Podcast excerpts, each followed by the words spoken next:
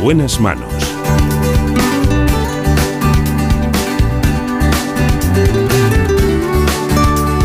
El programa de salud de Onda Cero. Dirige y presenta el doctor Bartolomé Beltrán.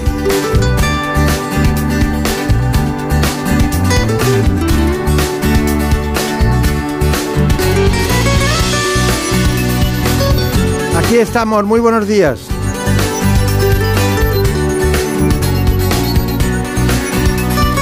En la producción, como siempre, Marta López Llorente.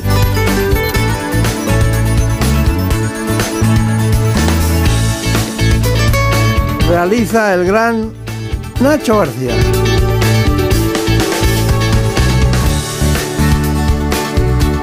Vamos en primer lugar a un asunto que nos interesa a todos. Me refiero a un tema de odontostomatología. Vamos a contar con la presencia del doctor Luis Cuadrado y vamos a hablar de implantología full digital. Return to sender. Return to sender. I gave a letter to the postman. He put No es lo mismo realizar que ser un artista de la realización. He brought my letter back. She wrote upon it. Return to sender. Gracias Nacho por despertarnos de esta manera. No such number. Da pena, pero es un programa de salud y podría ser perfectamente de música. Pero no da pena hablarles de este tema tan importante en este informe.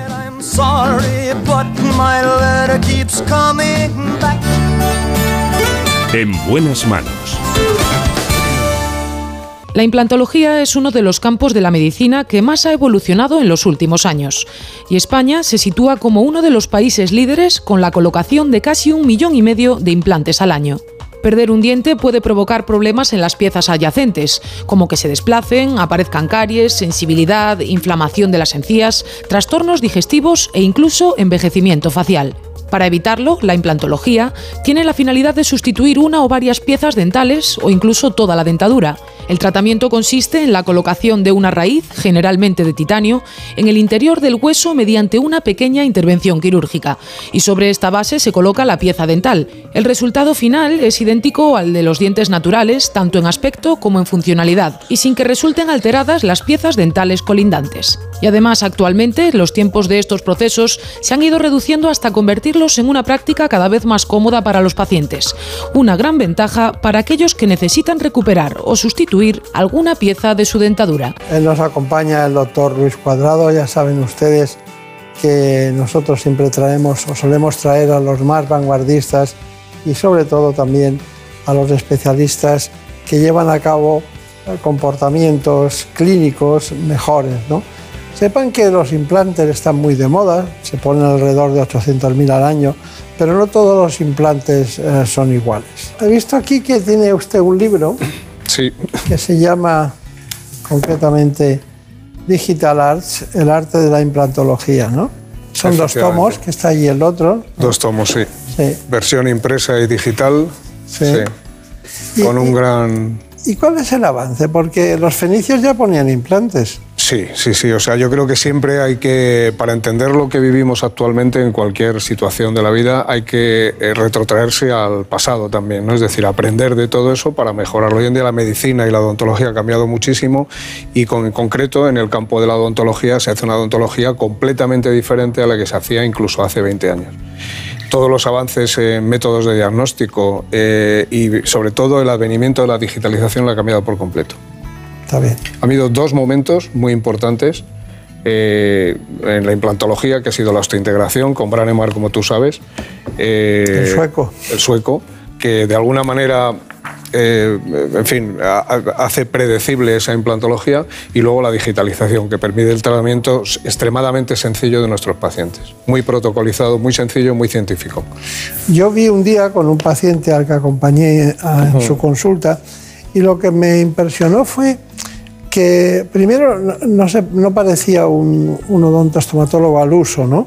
Sino que todo estaba eh, con tecnología digital y, y, prácticamente, como quien dice, no había ni dolor ni sangre. ¿no? Sí. Pero, pero hoy en día yo creo que se abusa mucho de la publicidad y del intrusismo en el ámbito de la implantología.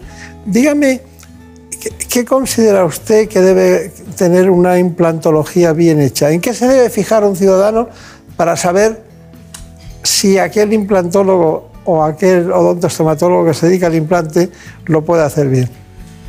Bueno, no es fácil, ¿eh? No es fácil porque efectivamente, como, como has dicho, pues hay mucha, mucho tema publicitario en el cual creo que no debemos entrar, ¿no? Pero yo creo que el hecho de que haya una formación adecuada, una experiencia adecuada por parte del profesional, demostrable, y el, en fin, yo creo que eso los pacientes lo notan. Es decir, en el momento que un paciente entra en una clínica que tiene un eh, trabajo en equipo, eh, en el cual hay su cirujano, su prostodoncista, etcétera, cambia por completo. Yo creo que la elección debe ser fundamentada en la experiencia y en, y en, la información que puede tener. Muchas veces, como tú mismo has dicho, es el propio paciente el que recomienda a otros pacientes de acuerdo a su experiencia. ¿no? Claro. Eh, sí.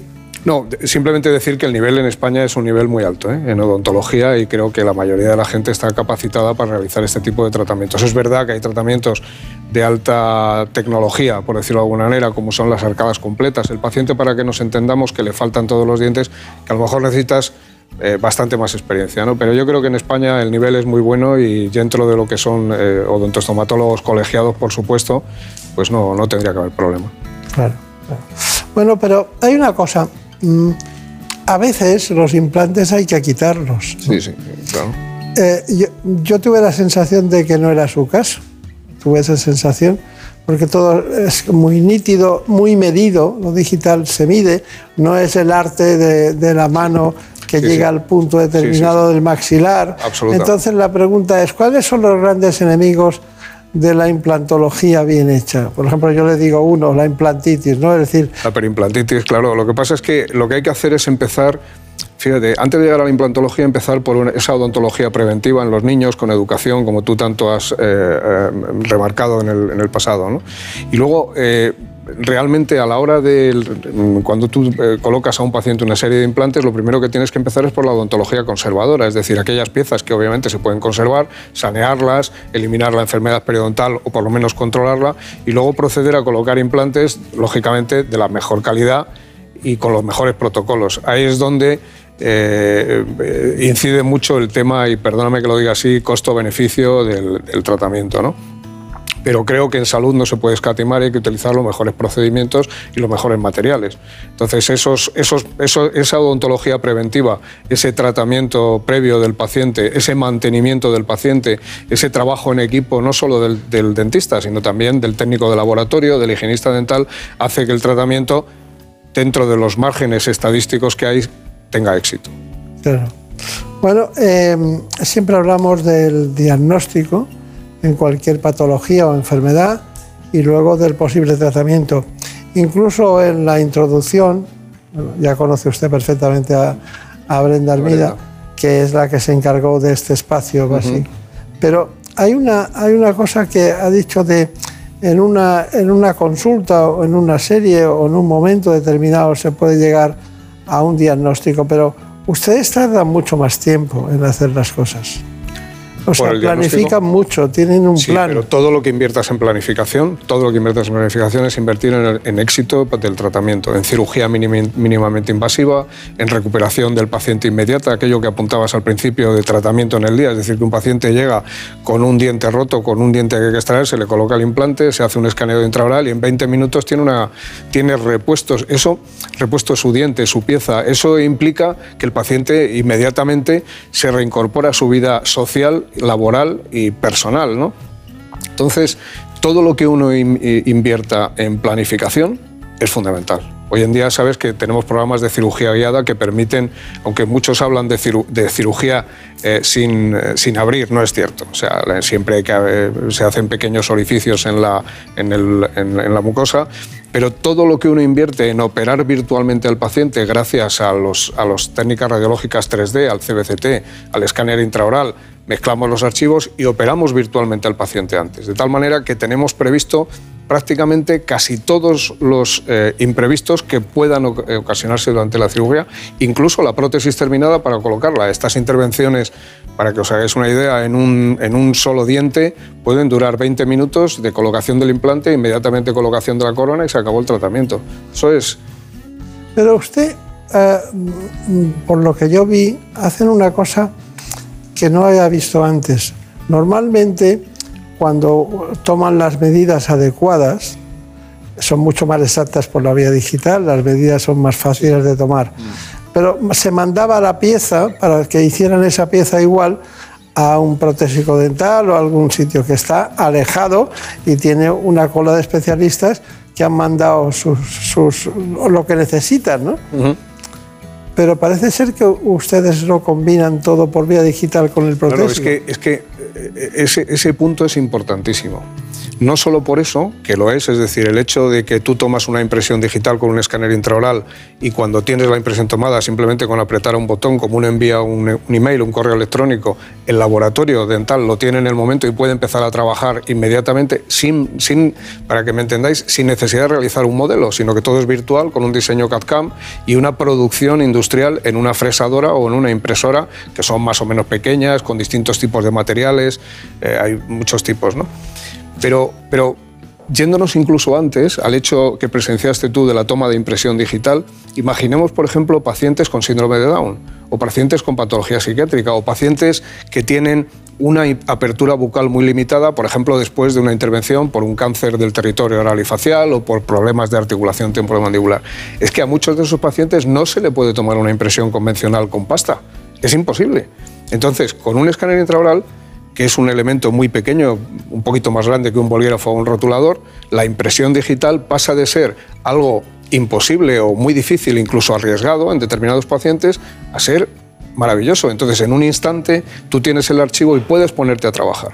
Por ejemplo, en pacientes con autismo, que operamos a muchos, que eh, pues eh, en un paciente, para que sin extenderme mucho, un paciente con un tipo de, de esas patologías, muchas veces tienes que hacer una anestesia general, para colocar el implante, otra anestesia general para descubrir el implante, otra anestesia general para tomarle la impresión y otra anestesia general para ponerle la corona.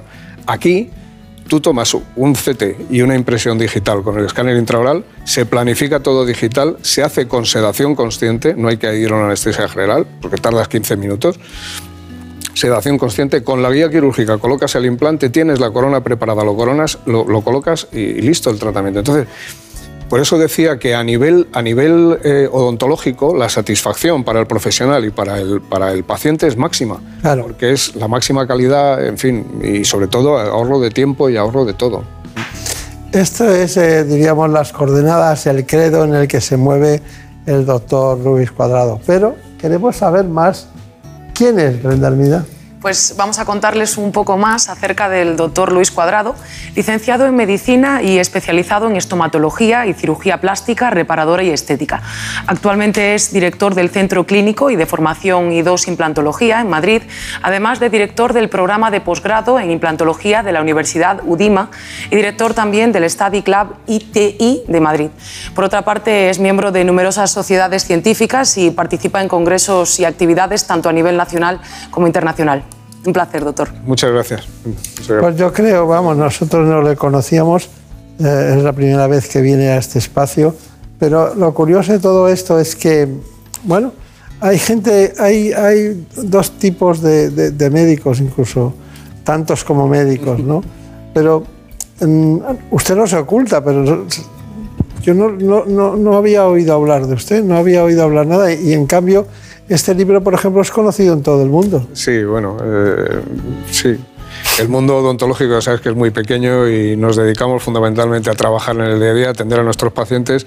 Y bueno, el libro pues es una, en fin, un tributo a todo lo que significa hoy en día la implantología digital. ¿no? Es una gran obra, hemos estado cuatro años con ella, con la editorial Quintessence y tiene no solo, como decía, no solo es el papel, porque además este, por ejemplo, el segundo tomo es un resumen, porque no se ha podido imprimir físicamente, porque ya era tan grande que era inviable, ¿no?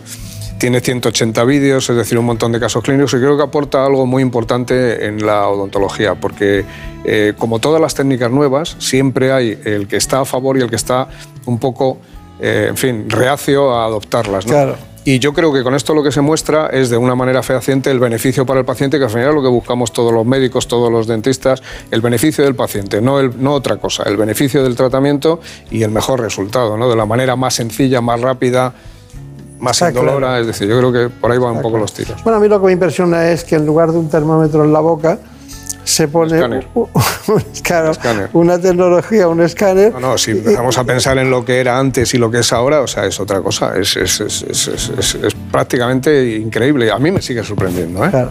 Tengo que, que, eh, que confesar eso, que a mí me sigue sorprendiendo eh, lo fácil que ahora es todo, ¿no? Entre comillas, Bueno, siempre. fácil. también lo hacen fácil aquí estas dos grandes profesionales, Sí. esas Marina. Bueno, pues son muchas cosas las que tenemos que aprender hoy, pero hay una fundamental y es que ya no, no se utilizan esos moldes de silicona, así que María Montiel, cuéntanos. Pues comentaba el doctor antes, pero el diagnóstico inmediato y la posibilidad de colocar un implante en el primer día de consulta es posible gracias en gran medida a herramientas que les mostramos a continuación. El escáner intraoral es un sistema ágil y preciso que proporciona imágenes en 3D de las piezas y la cavidad bucal, sustituyendo al tradicional molde de silicona. Y así es como funciona. La gran revolución en la odontología actual es el escáner intraoral. El escáner intraoral lo que hace es tomar unos registros de la cavidad oral, registros digitales, transformarlo en un modelo digital, en un modelo 3D que permite al laboratorio trabajar todo en un entorno digital. Eso significa que tanto el diseño como la fabricación se realizan habitualmente por medios digitales, consiguiendo desde luego muchísima más precisión. Pero además tenemos que preguntarnos las bondades del escáner intraoral. Por ejemplo, pacientes con problemas psiquiátricos, con problemas de autismo profundo, con eh, secuelas de tratamiento del cáncer oral y facial, pacientes con edentulismo y con denticiones terminales. Hoy en día todos esos pacientes son mucho más fáciles de tratar. No olvidemos que evitamos el hecho de mandar físicamente aquellas otras impresiones antiguas. El laboratorio lo tiene en el mismo momento en que uno presiona el botón, con lo cual evitamos eh, contaminaciones cruzadas, co- conseguimos mucha más rapidez y conseguimos una gran precisión de nuestros tratamientos. Muy, bien, maravilloso. Bueno, eh, nos lo va a presentar Marina Montiel, pero esto ha sido un gran trabajo de Brenda Hermida, que estuvo con usted. Y sacamos, porque no había tanto material, al no tener un paciente había que inventar la nueva realidad desde el punto de vista audiovisual. Claro. Así que hay algo que es fundamental, que es la carga, la carga inmediata. Eso nos lo cuenta, vamos a ver, ¿cómo, cómo es? Pues sí, porque pensar en sustituir o reparar piezas dentales ha sido durante mucho tiempo sinónimo de adentrarse en un proceso largo y complejo. Sin embargo, ahora, gracias a la tecnología que acaban de ver, puede realizarse una carga inmediata de la prótesis en cuestión de unas horas. Es provisional y se reemplaza por la prótesis definitiva en un plazo aproximado de cuatro meses. Una de las grandes ventajas del escáner intraoral, concretamente, es la carga inmediata en el día, en implantes, en implantología. Es decir, un paciente puede llegar con un diente que hay que extraer o que está roto e inmediatamente, prácticamente en una hora, gracias al desarrollo de los materiales de los implantes, propiamente dicho, a la cirugía mínimamente invasiva y al escaneado intraoral, se puede eh, colocar una prótesis inmediata en el día en una hora, por ejemplo, de tratamiento. Si hablamos de puentes, el tratamiento es un poquito más largo, hora y media, y si hablamos de arcadas completas, el tratamiento puede ser en tres o cuatro horas. En los casos de dentulismo total, por ejemplo el de esta paciente, esto es la situación justo posoperatoria y podemos ver la situación preoperatoria donde eh, se ve el estado con sus dos dentaduras completas para poder tener la prótesis inmediata en el día. Es decir, la gran ventaja del escáner intraoral es que en implantología, unido a la carga inmediata, a la posibilidad de carga inmediata por el desarrollo de las superficies y por el desarrollo de los diseños de implantes actuales, nos permiten colocar una prótesis en horas gracias a la digitalización, gracias a ese concepto de tratamiento que nosotros denominamos en arcada completa Digital Arts. Muy bien. Estamos ante un mundo apasionante de los protocolos digitales en la boca, la salud bucodental previa y luego la implantación. Pero, ¿qué hace usted cuando... eh, ¿qué, qué vienen más, hombres o mujeres? Mm, yo te diría que indistintamente. Distintamente, bien. yo no, no- no- no creo que haya una mayor incidencia en función del sexo. No, no. Yo creo que hay más mujeres, ¿Sí? pero bueno. Creo. Por motivación. A lo mejor el 0,1%. No, hoy en día, hoy en día, hoy en- bueno, no, se puede ser. Sí. Bueno, Lo miramos, lo miramos. Sí, miraremos, lo probaremos. Hay un tema y es el tema de, hemos hablado de la implantitis. Sí y que es un gran riesgo porque se puede llevar al traste toda, todo el tratamiento. todo el tratamiento. Pero ¿y cuando hay una osteoporosis? ¿Qué hace usted? Bueno, esa es otra gran pregunta, doctor.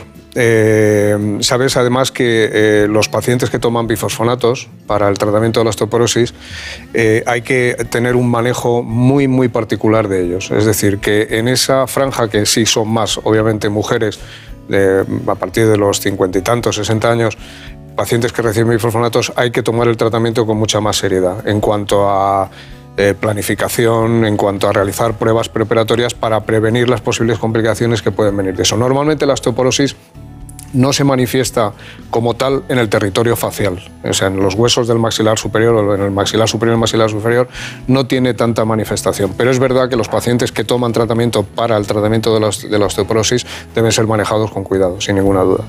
Aparte que eso son niñas, en realidad con 45 o 50 años son niñas, por la esperanza de vida. Sí, sí, sin duda bueno, Pero lo importante son los protocolos, como hemos dicho, y la comodidad.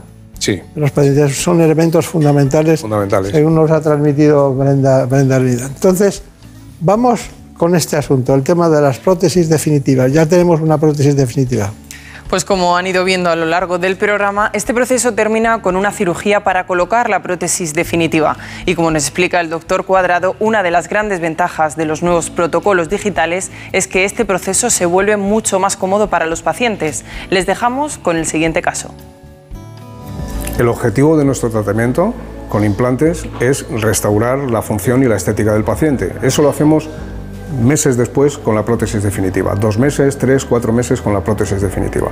El camino es utilizar esa prótesis provisional como una maqueta que compartimos con el paciente y con el técnico de laboratorio para conseguir los mejores resultados. Hoy en día, gracias a la digitalización, los medios de producción han cambiado, la mayoría son medios ya digitales con fresadoras, con impresoras, eh, de tal manera que nos permiten eh, desarrollo y un diseño de la prótesis definitiva con todos estos nuevos materiales como son los circonios monolíticos translúcidos, las porcelanas, las estructuras de cromo cobalto y de titanio fresadas, Hoy en día hay infinidad de variedades para poder acoplar y dar al paciente la mejor solución.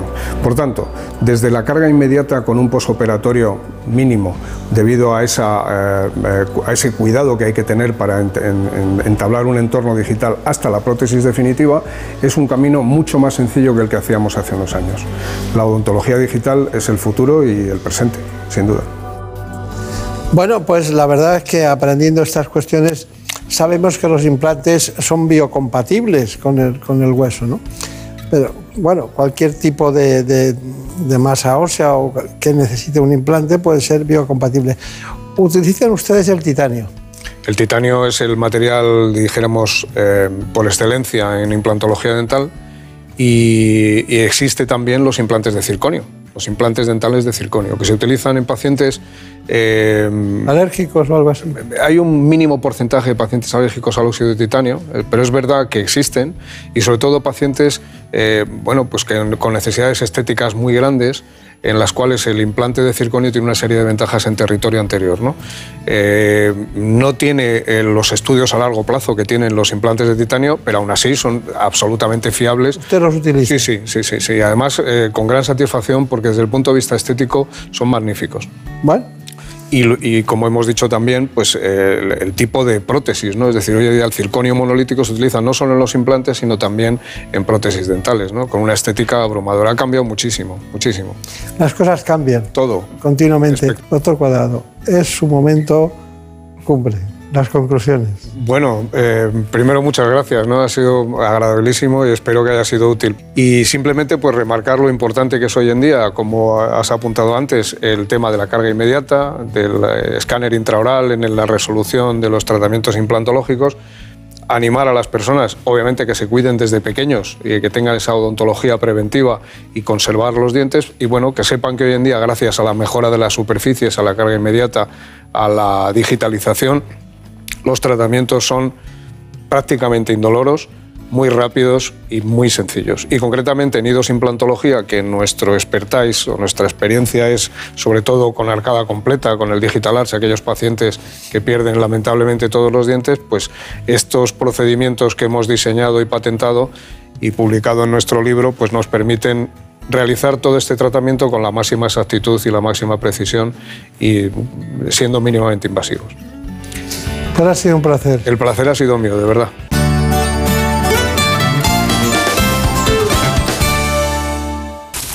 Es lógico. Murprotec, empresa líder en la eliminación definitiva de las humedades, patrocina la salud en nuestros hogares.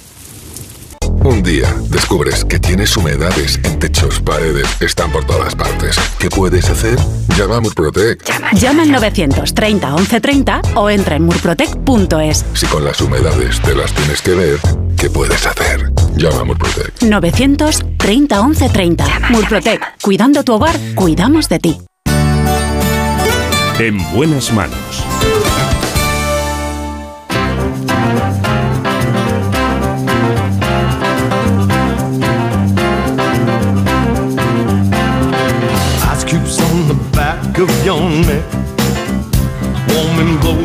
Iniciamos esta segunda parte, pero en esta primera franja con un programa muy especial para los más pequeños. Algunos ya están despiertos y los padres, claro, también.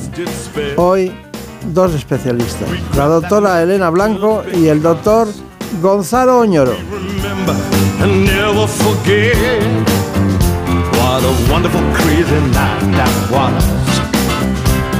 Some things you don't forget, some things just take a hold. A wonderful crazy night like that takes you back won't let. Dejamos a Elvis y pasamos a See the love, Elton John. what a wonderful crazy night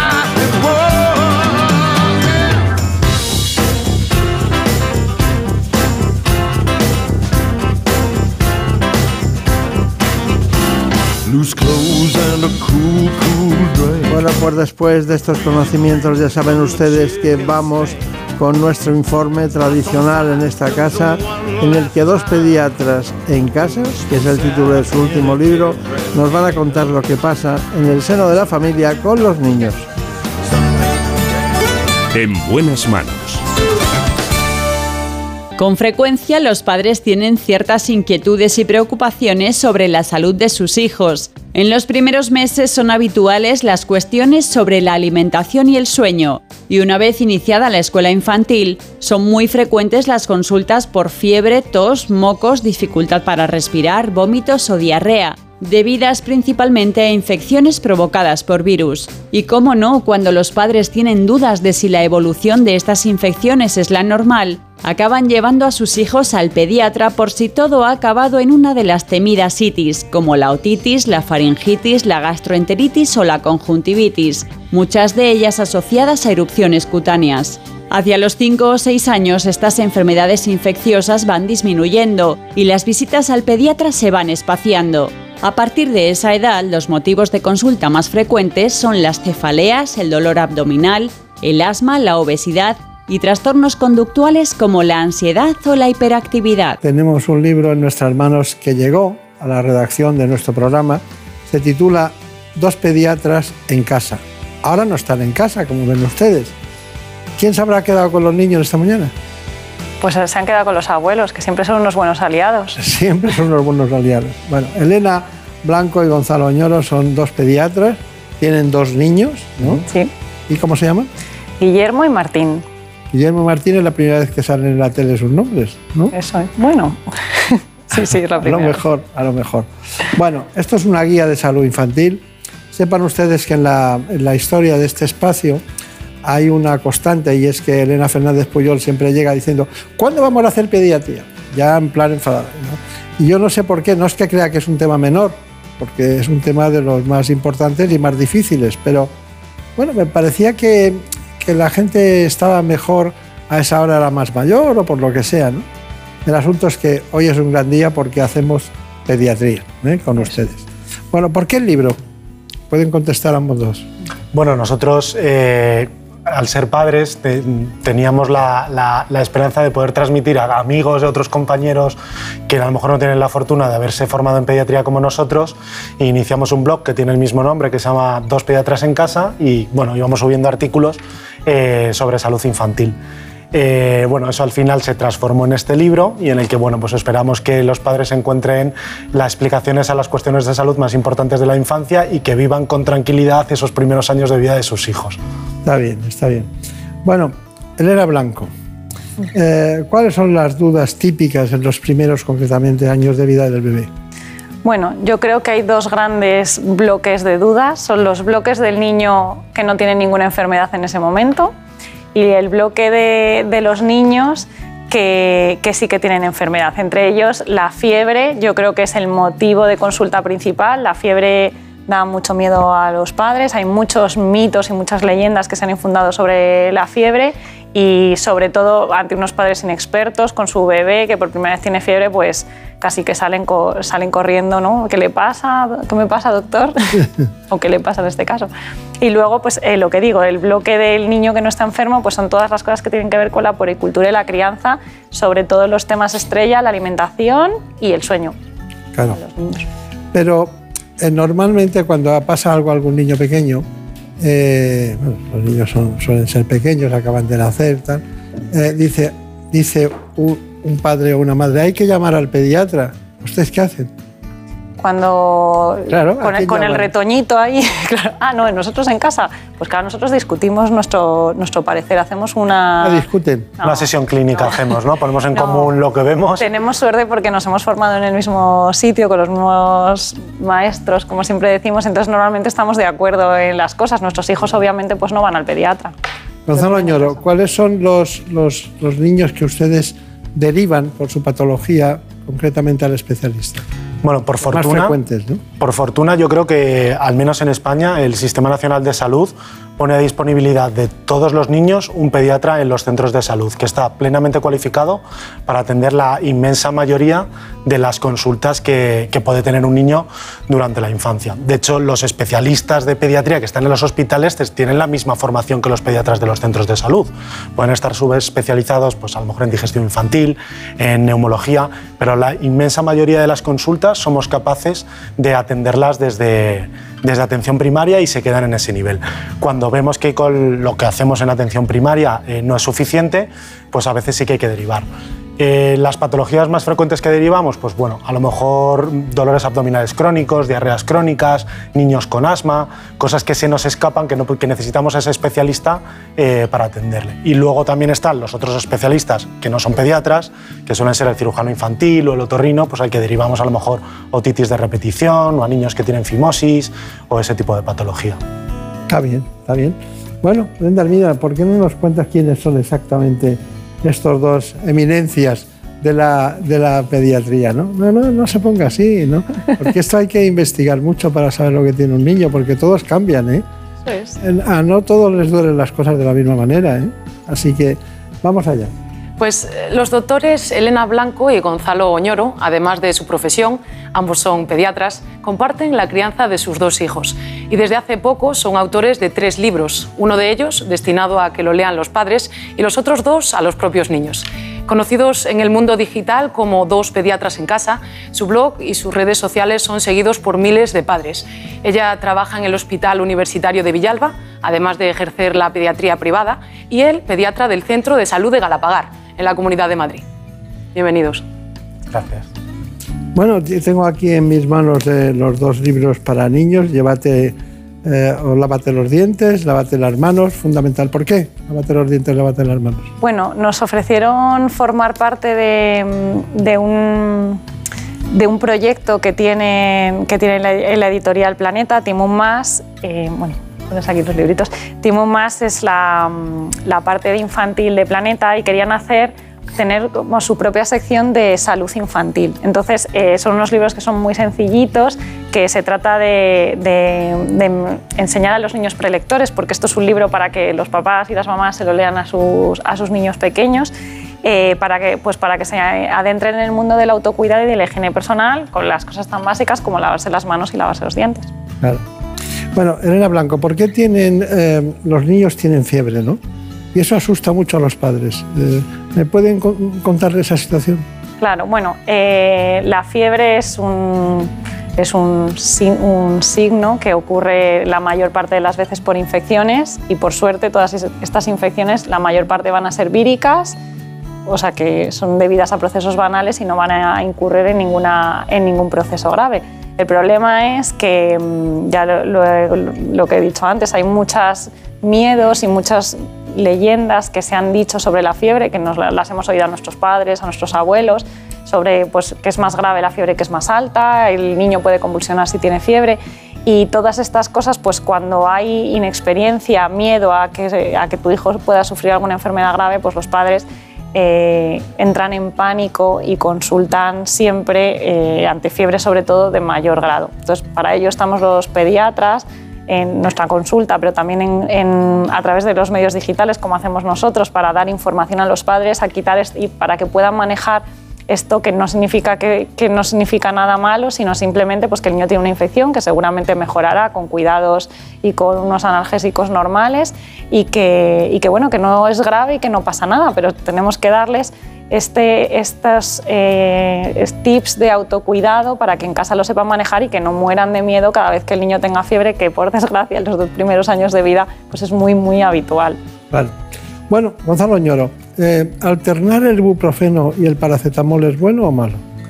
Bueno, seguramente no sea malo, pero bueno, Elena lo ha explicado muy bien. Cuando tratamos la fiebre nos tenemos que preguntar qué es lo que estamos tratando, porque la fiebre, más allá de que lo pueda provocar una infección, sobre todo lo que genera es malestar, ¿no? El niño pues está en el sofá, quiere más bracitos, no quiere que, quiere que le cojan en brazos, no quiere comer, está más adormilado y eso es realmente lo que estamos tratando cuando tratamos la fiebre, no tanto el grado de temperatura que marca el termómetro y eso es lo que vamos a tratar. Entonces, cuando le damos a un niño un analgésico, se lo damos para que se encuentre mejor, no tanto para que baje la fiebre. Obviamente, eso al darle algo para la fiebre hará que la fiebre baje, pero lo que realmente buscamos es que, es que el niño se encuentre mejor.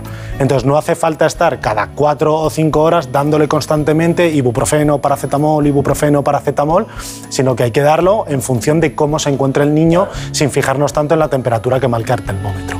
Está bien, está bien. Elena Blanco, ¿son efectivos los jarabes, y concretamente para la tos y los mocos? La respuesta corta es no. Y ahora voy a explicar un poco la larga. todo este tipo de fármacos, que es muy fácil encontrarlos en las farmacias, no han demostrado efectividad en los menores de 6 años. Y además, hasta los 12 años, aunque se pueden administrar y podría haber cierta efectividad en algunos niños, en general no vamos a encontrar mejoría. Y además están contraindicados en los menores de 2 años. Claro, claro. Gonzalo Ñoro, eh, hay un niño al que le duelen los oídos. De repente eh, siempre hay alguien que piensa en los antibióticos. ¿Qué hacemos? Esta es, una, esta es una duda que tienen mucho los padres. es muy frecuente creer que si a un niño le duele el oído, que seguramente tenga una otitis, porque si el niño se está quejando de dolor de oído es porque seguramente tenga una otitis, es que hay que darles antibióticos. Sin embargo, la mayoría de las veces a las que un niño le duele el oído no requerimos darle antibiótico porque no la mayoría de esas infecciones se curan solas, ¿vale? Lo que vamos a hacer es diferenciar al niño que hoy tenemos. Normalmente los niños por debajo de dos años con una otitis, que miramos el oído y el tímpano está rojo, ha tenido fiebre, esos sí que requieren antibióticos. Sin embargo, por encima de los dos años, el 80 al 90% de los niños con una otitis se curan sin antibiótico y solo los indicamos en el caso de que tengan síntomas que decimos de gravedad, pues o que el oído haya supurado, que tengan fiebre alta o que después de dos o tres días dándoles un analgésico, como puede ser el ibuprofeno, persista el dolor. Está muy bien. Elena Blanco, ¿qué hacemos cuando un niño tiene estreñimiento? Bueno, la causa más frecuente del estreñimiento en la infancia es los malos hábitos higiénico-dietéticos. Esas son en general niños que comen poco sano, es decir, comen poca fruta y poca verdura, poca fibra en su alimentación y además esto eh, no lo compensan, es decir, comen, toman poca agua. Entonces eh, suelen, suelen hacer heces más duras, lo que hace que rechacen ir al baño y entonces es la pescadilla que se muerde la cola. Entonces en estos niños hay que decirles que hay que comer fruta, verdura, tomar agua, les podemos ayudar con un laxante y además que tengan un hábito fijo de ir al baño, por ejemplo, todos los días por la mañana. Y con eso la mayoría de los estreñimientos mejoran en los niños. Está bien. Bueno, Gonzalo, eh, hay una cuestión que también nos interesa y es que ¿a qué edad los padres deben empezar a preocuparse cuando un niño moja la cama? Bueno, el control de esfínter nocturno, que es por lo que me estás preguntando, que es lo que los pediatras llamábamos la enuresis primaria monosintomática, es decir, aquellos niños que sí que controlan el pis durante el día, que ya se les ha podido quitar el pañal y no tienen ningún problema para ir al baño, pero tienen o siguen utilizando el pañal por la noche porque se siguen haciendo pis.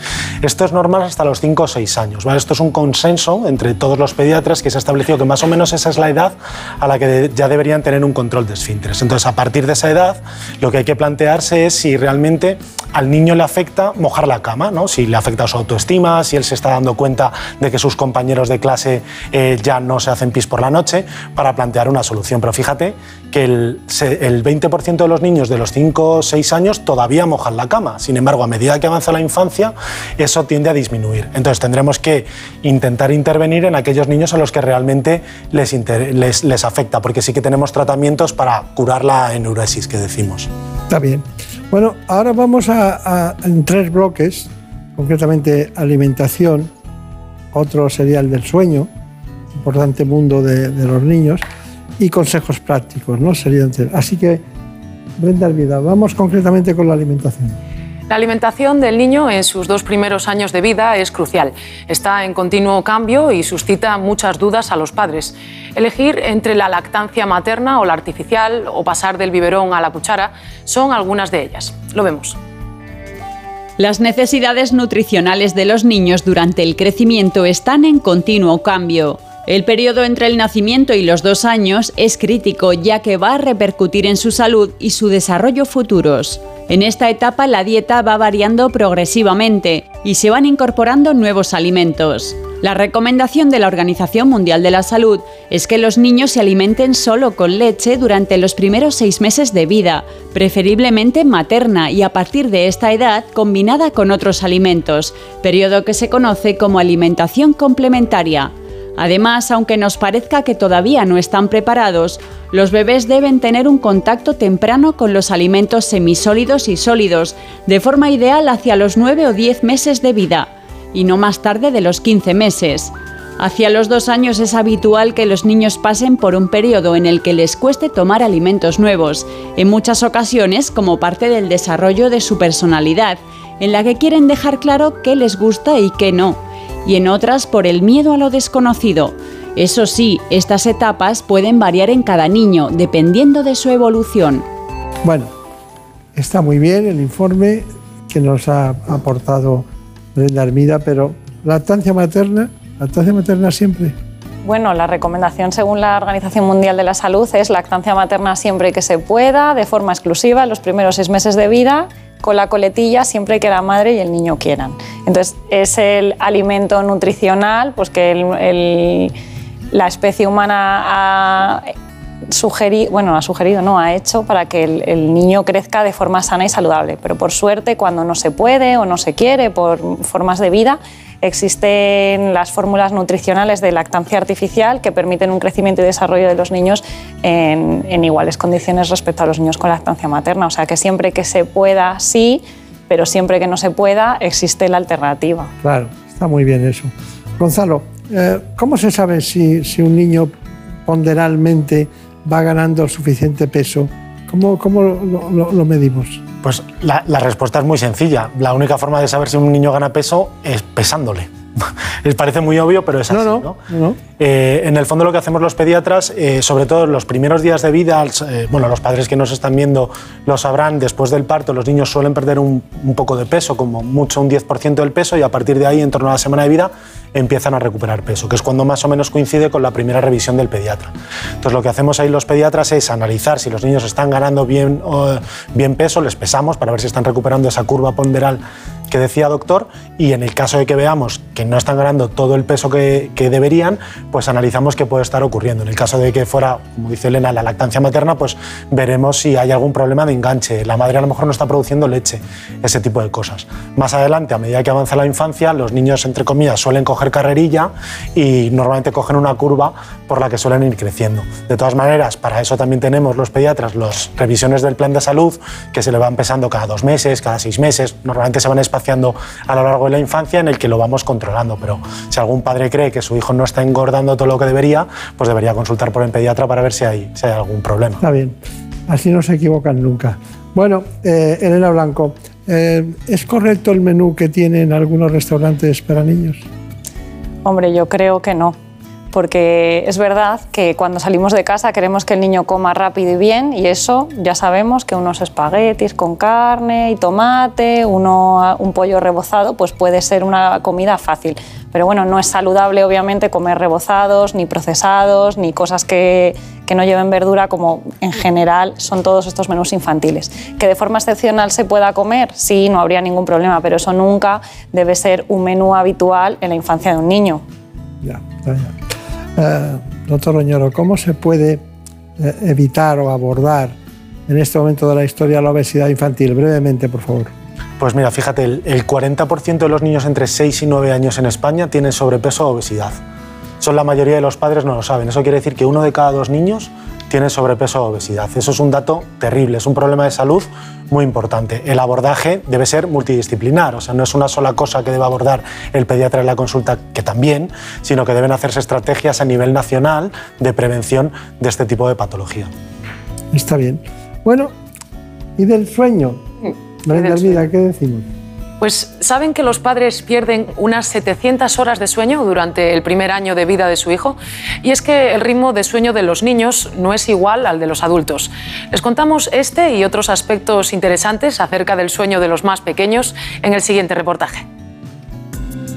El sueño durante la infancia es muy diferente al del adulto y requiere de tiempo para madurar. Los recién nacidos no saben diferenciar el día de la noche, por lo que es habitual que distribuyan sus necesidades de descanso en periodos de sueño de dos o tres horas a lo largo del día. Hacia los tres meses empieza a aparecer el ritmo circadiano, el cual no termina de madurar hasta los seis meses, y es cuando una gran parte de los niños serán capaces de dormir por la noche al menos cinco horas seguidas. En este momento es muy habitual que los niños asocien rutinas con el hecho de quedarse dormidos. Esto hace que cuando se despierten en medio de la noche reclamen aquello con lo que han aprendido a dormirse, como puede ser la presencia de sus padres o que le den de comer.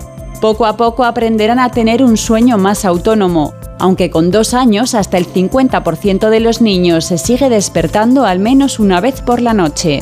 Muchos padres y madres piensan que no es normal que sus hijos duerman tan poco, aunque la mayoría duerme el tiempo que necesita para crecer y desarrollarse de forma adecuada. El reto será ayudar al niño a poner en práctica una adecuada higiene del sueño sin olvidarnos de ciertas normas de seguridad. Bueno, pues eh, Elena Blanco, después de esto me gustaría saber por qué los niños eh, se despiertan tanto por la noche. Y sobre todo, ¿a qué edad o en qué momento empiezan ya a dormir de un tirón? Bueno, por desgracia, para los padres, entre los que nos incluimos, el sueño de los niños es muy diferente al, de los adultos, porque al nacer tenemos un cerebro inmaduro que sufre una gran transformación y un gran desarrollo en los primeros dos años de vida.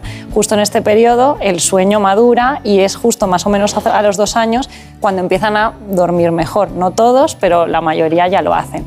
Entonces, eh, lo que les pasa a los niños es que tienen ciclos de sueño que son más cortos que los de los adultos y además suelen despertarse entre ciclo de sueño y ciclo de sueño que viene a durar como una hora. Entonces, son toda la cantidad de despertares que podrían llegar a tener con buenos hábitos de higiene del sueño, es decir, que aprendan a calmarse solos, a dormirse, que no dependan de muletillas como comer o, brazos, por ejemplo, ¿no? coger un bebé en brazos para que se duerma, pues todo eso ayudará a que vaya cogiendo autonomía en el sueño que vaya madurando el sueño y cuando disminuya el número de despertares y tengan autonomía para dormirse o, que, o, volver a dormirse si se despiertan, entonces mejorará todo esto, que ya te digo que es más o menos en torno a los dos años. Claro, pero me gustaría también, eh, los, los niños tienen que tener en algún momento trastornos del sueño, ¿no, Elena? Bueno, la mayor parte de lo que nos parece que un niño se despierta mucho o que podríamos considerar un trastorno del sueño no es tal, sino que tienen malas rutinas asociadas al sueño.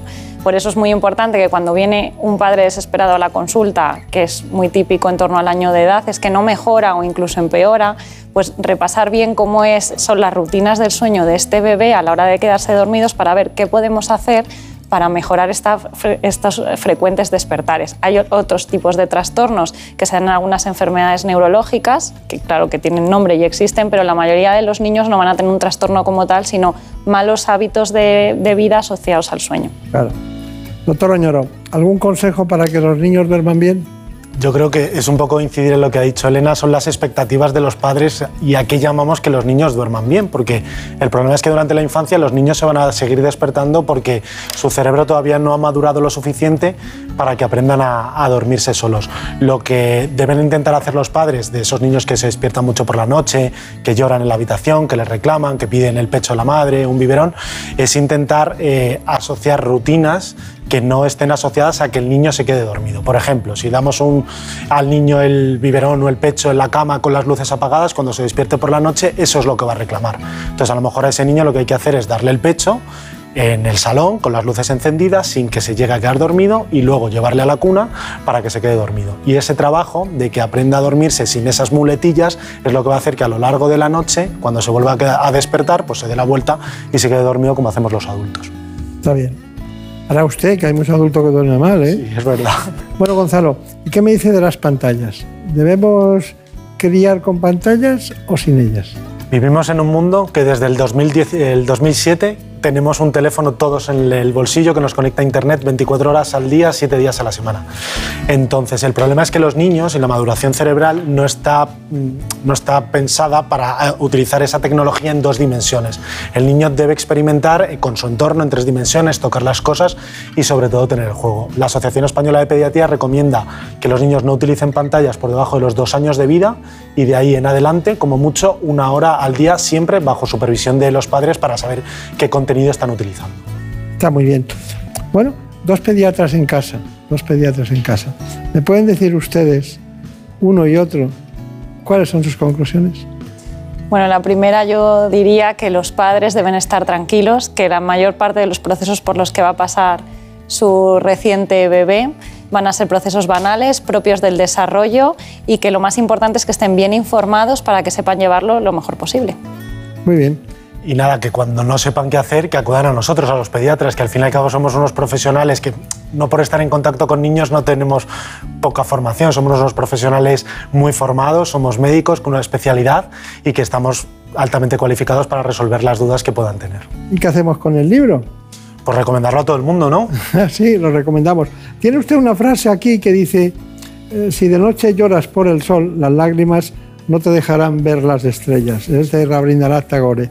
Es un, un- un texto famoso, ¿no? Eh, Se ha Claro. dicho en muchísimas ocasiones. Bueno, pues esperemos que podamos ver la nitidez de la pediatría gracias a un libro como este. Muchas gracias y hasta pronto. Muchas gracias. En buenas manos. El programa de salud de Onda Cero. Dirige y presenta el doctor Bartolomé Beltrán.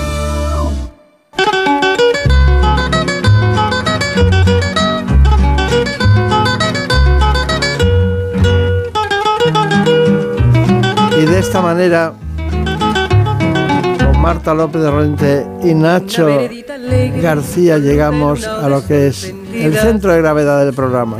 Voy a pasarles con mis compañeros de los servicios informativos y volvemos enseguida. Sonrisas con rubor, arrebol de los claveles y las mejillas en flor. Perfumada de magnolia, rociada de mañanita, la veredita sonríe cuando tu piel acaricia. Y la cuculi se ríe y la ventana se agita cuando por esa vereda tu fina estampa pasea. Fina estampa, caballero, caballero de fina estampa, un lucero que sonriera bajo un sombrero, no sonriera más hermoso ni más luciera. Caballero, en tu andar, andar, reluce la cera al andar, andar.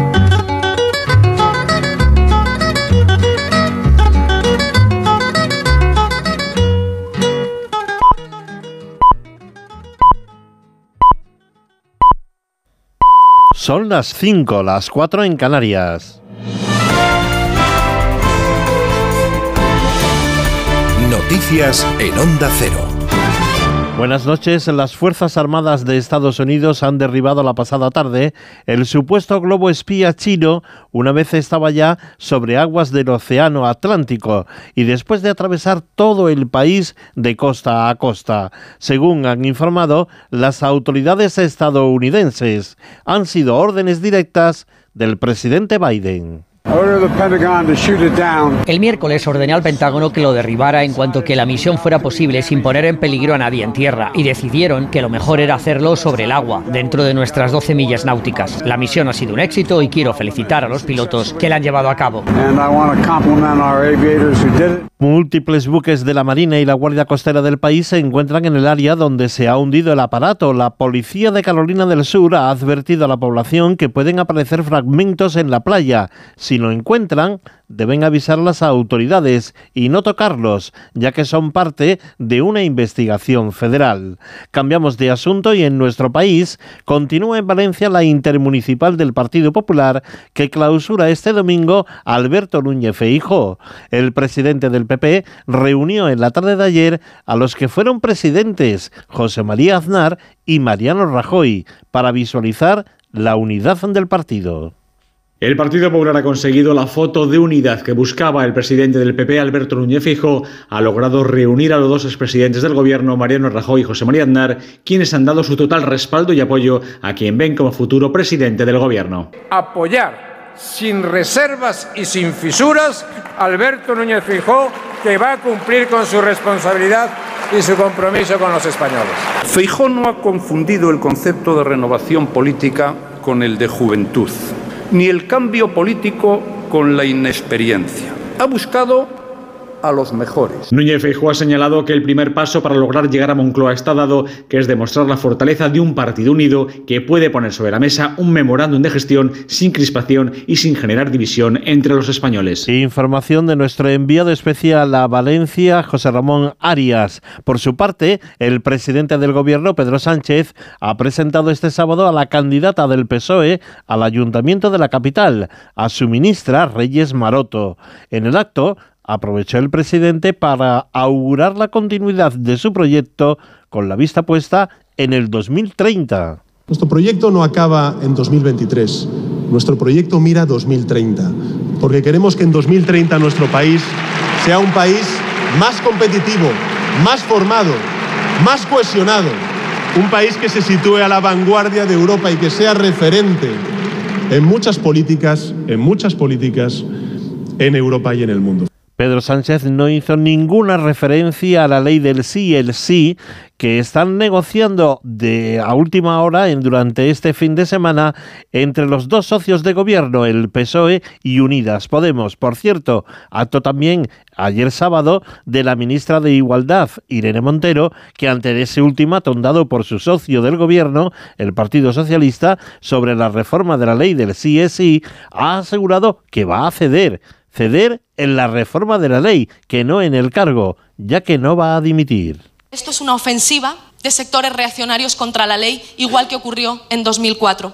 Pero me hago cargo del dolor, del sufrimiento, de la preocupación de las víctimas, de quienes las acompañan, de sus abogadas, de sus familiares y también de la preocupación social. Y estoy dispuesta a ceder con tal de que tengamos una respuesta unitaria como gobierno ante esta ofensiva contra la ley del solo sí es sí. Cuca Gamarra, secretaria general del Partido Popular, ofrece los votos de sus diputados para apoyar al PSOE en la reforma de esta ley que ha dejado en la calle y con reducción de penas a tantos agresores sexuales. Todavía no se ha disculpado ante la sociedad. Todavía no ha perdido perdón ni a las mujeres, ni a los niños, ni a las niñas que han sido víctimas de esas agresiones sexuales. Todavía nadie, nadie ha asumido una sola responsabilidad política por ello. Pero lo que es peor, todavía no se ha corregido esta ley. La ministra de Transporte Raquel Sánchez ha anunciado que en breve vamos a conocer ceses en Renfe y Adif. Todo ello por los trenes que se están construyendo en Asturias y Cantabria y que son más grandes que los túneles por los que tiene que atravesar encargado una auditoría interna tanto en Renfe como en Adif para saber y conocer ¿no? con todo detalle qué es lo que pasó y en estas horas y en estos días lo que estoy haciendo es evidentemente conocer todos los, los, los datos, los detalles para proceder a esos ceses que insisto van a ser inminentes. Las noticias vuelven a las 6, las 5 en Canarias y siempre en nuestra página ondacero.es. Síguenos por internet en ondacero.es.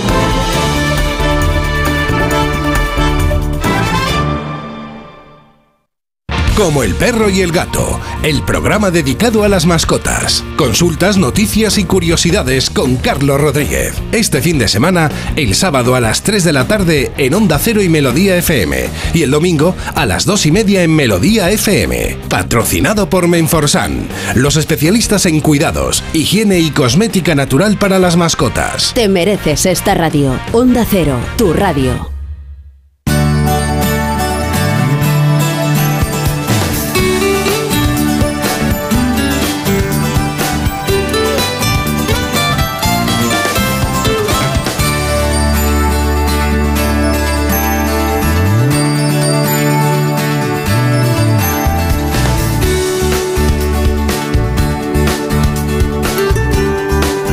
En buenas manos.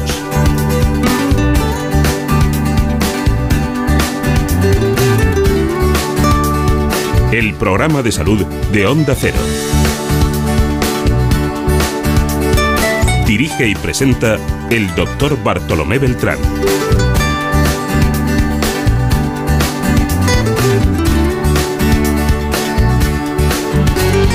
De esta manera iniciamos la segunda parte del programa Hoy les vamos a hablar de medicina regenerativa, una disciplina que se ocupa del organismo en su conjunto, abordando el origen del problema. Lo hacemos con el doctor Marcos Mazuca, especialista en medicina regenerativa. En buenas manos. La medicina regenerativa celular es un tipo de medicina complementaria a la convencional, ya que no se detiene ante los síntomas, sino que analiza el origen del problema a nivel celular, bioquímico, bioenergético y emocional. La medicina regenerativa celular, o llamada también medicina integrativa, es una medicina que investiga profundamente los desequilibrios que pueden haber dentro de una célula. Solo a través de una visión integral del organismo es posible ofrecer un diagnóstico certero e implantar el tratamiento más adecuado y eficaz. Cada paciente sigue un protocolo personalizado para contrarrestar las agresiones del entorno. Por ejemplo, los alimentos mal digeridos o ciertos metales como el mercurio del pescado, que al pasar a la sangre provocan inflamación. Cuando hablamos de inflamación, hablamos de un daño progresivo. Ese daño puede llevar a una pérdida de funciones de una célula hasta un bloqueo completo o incluso hasta la muerte celular o la degeneración en cáncer. Y es que hoy en día los factores medioambientales son el detonante de la mayoría de las enfermedades consideradas crónicas. Hoy nos toca la medicina regenerativa, concretamente celular. Nos acompaña uno de los grandes, el doctor Marcos Mazuca. Me alegro mucho de, de verle, he visto en algunas ocasiones con pacientes y bueno, siempre me ha llamado la atención este asunto que nunca lo hemos tratado en este espacio, pero que es muy vanguardista, muy innovador y que va a la esencia de lo que es eh, la biología, la bioquímica y todos los elementos fundamentales del cuerpo humano que hoy están muy en boga. Eh, me gustaría que me dijeras exactamente eh, cuántos años lleva poniendo en práctica este trabajo suyo de medicina regenerativa celular. Tenemos cerca de 30 años, mi hermana y yo. Ella dirige la clínica de Palma de Mallorca, donde hemos avanzado con la tecnología. Obviamente la que teníamos hace 30 años es muy diferente y la actual nos permite hacer unos diagnósticos aún más precisos. Es una, es una medicina que se puede considerar una especialidad dentro de la medicina que conocemos todos la única diferencia es un concepto tal vez casi filosófico. O sea, la medicina tradicional se pregunta dónde. ¿Dónde está el dolor? ¿Dónde está la inflamación? Nosotros nos preguntamos por qué. ¿Por qué existe ese problema? Entonces eso nos hace hacer investigaciones a nivel celular para ver si conseguimos ese punto, digamos, de desequilibrio. Y, diríamos en cuanto a eficacia, ¿es más eficaz que la convencional? Se llevan de la mano. O sea, nunca podemos decir que es más eh, eficaz, pero sí la complementa en una forma espectacular. O sea, esta medicina debería estar presente en una forma importante dentro de la medicina tradicional para poder dar un diagnóstico, como repito, más preciso y más ahondado y con unas, unas soluciones del problema mucho más fácil de lo que imaginamos. Claro. Pero eh, muchos pacientes, eh, diríamos que tienen analíticas buenas, eh, las que ustedes practican y tal, pero se siguen sintiendo mal en muchas ocasiones. Llegan muchos pacientes a su consulta diciendo este asunto de esta manera. Exactamente, es correcto. Es que la medicina ha cambiado mucho en los últimos 40 años. El nivel de contaminación, de intoxicación que hay es que lo que ha producido esa especie de, eh, digamos, desequilibrio entre una analítica aparentemente, en, digamos, en buenas condiciones y un paciente que tiene muchísimos síntomas. Eso es lo que nosotros llamaríamos el enfermo oculto y es precisamente el estudio a nivel celular lo que nos da luces, dónde están los desequilibrios y una condición que puede llevar a una patología futura en cuestión de años. Y, dígame, eh, ¿cuáles son los síntomas más comunes de todos los pacientes con una eh, cierta inflamación? ¿Y a qué llaman ustedes inflamación? Inflamación, correcto. Ese es el estrés oxidativo.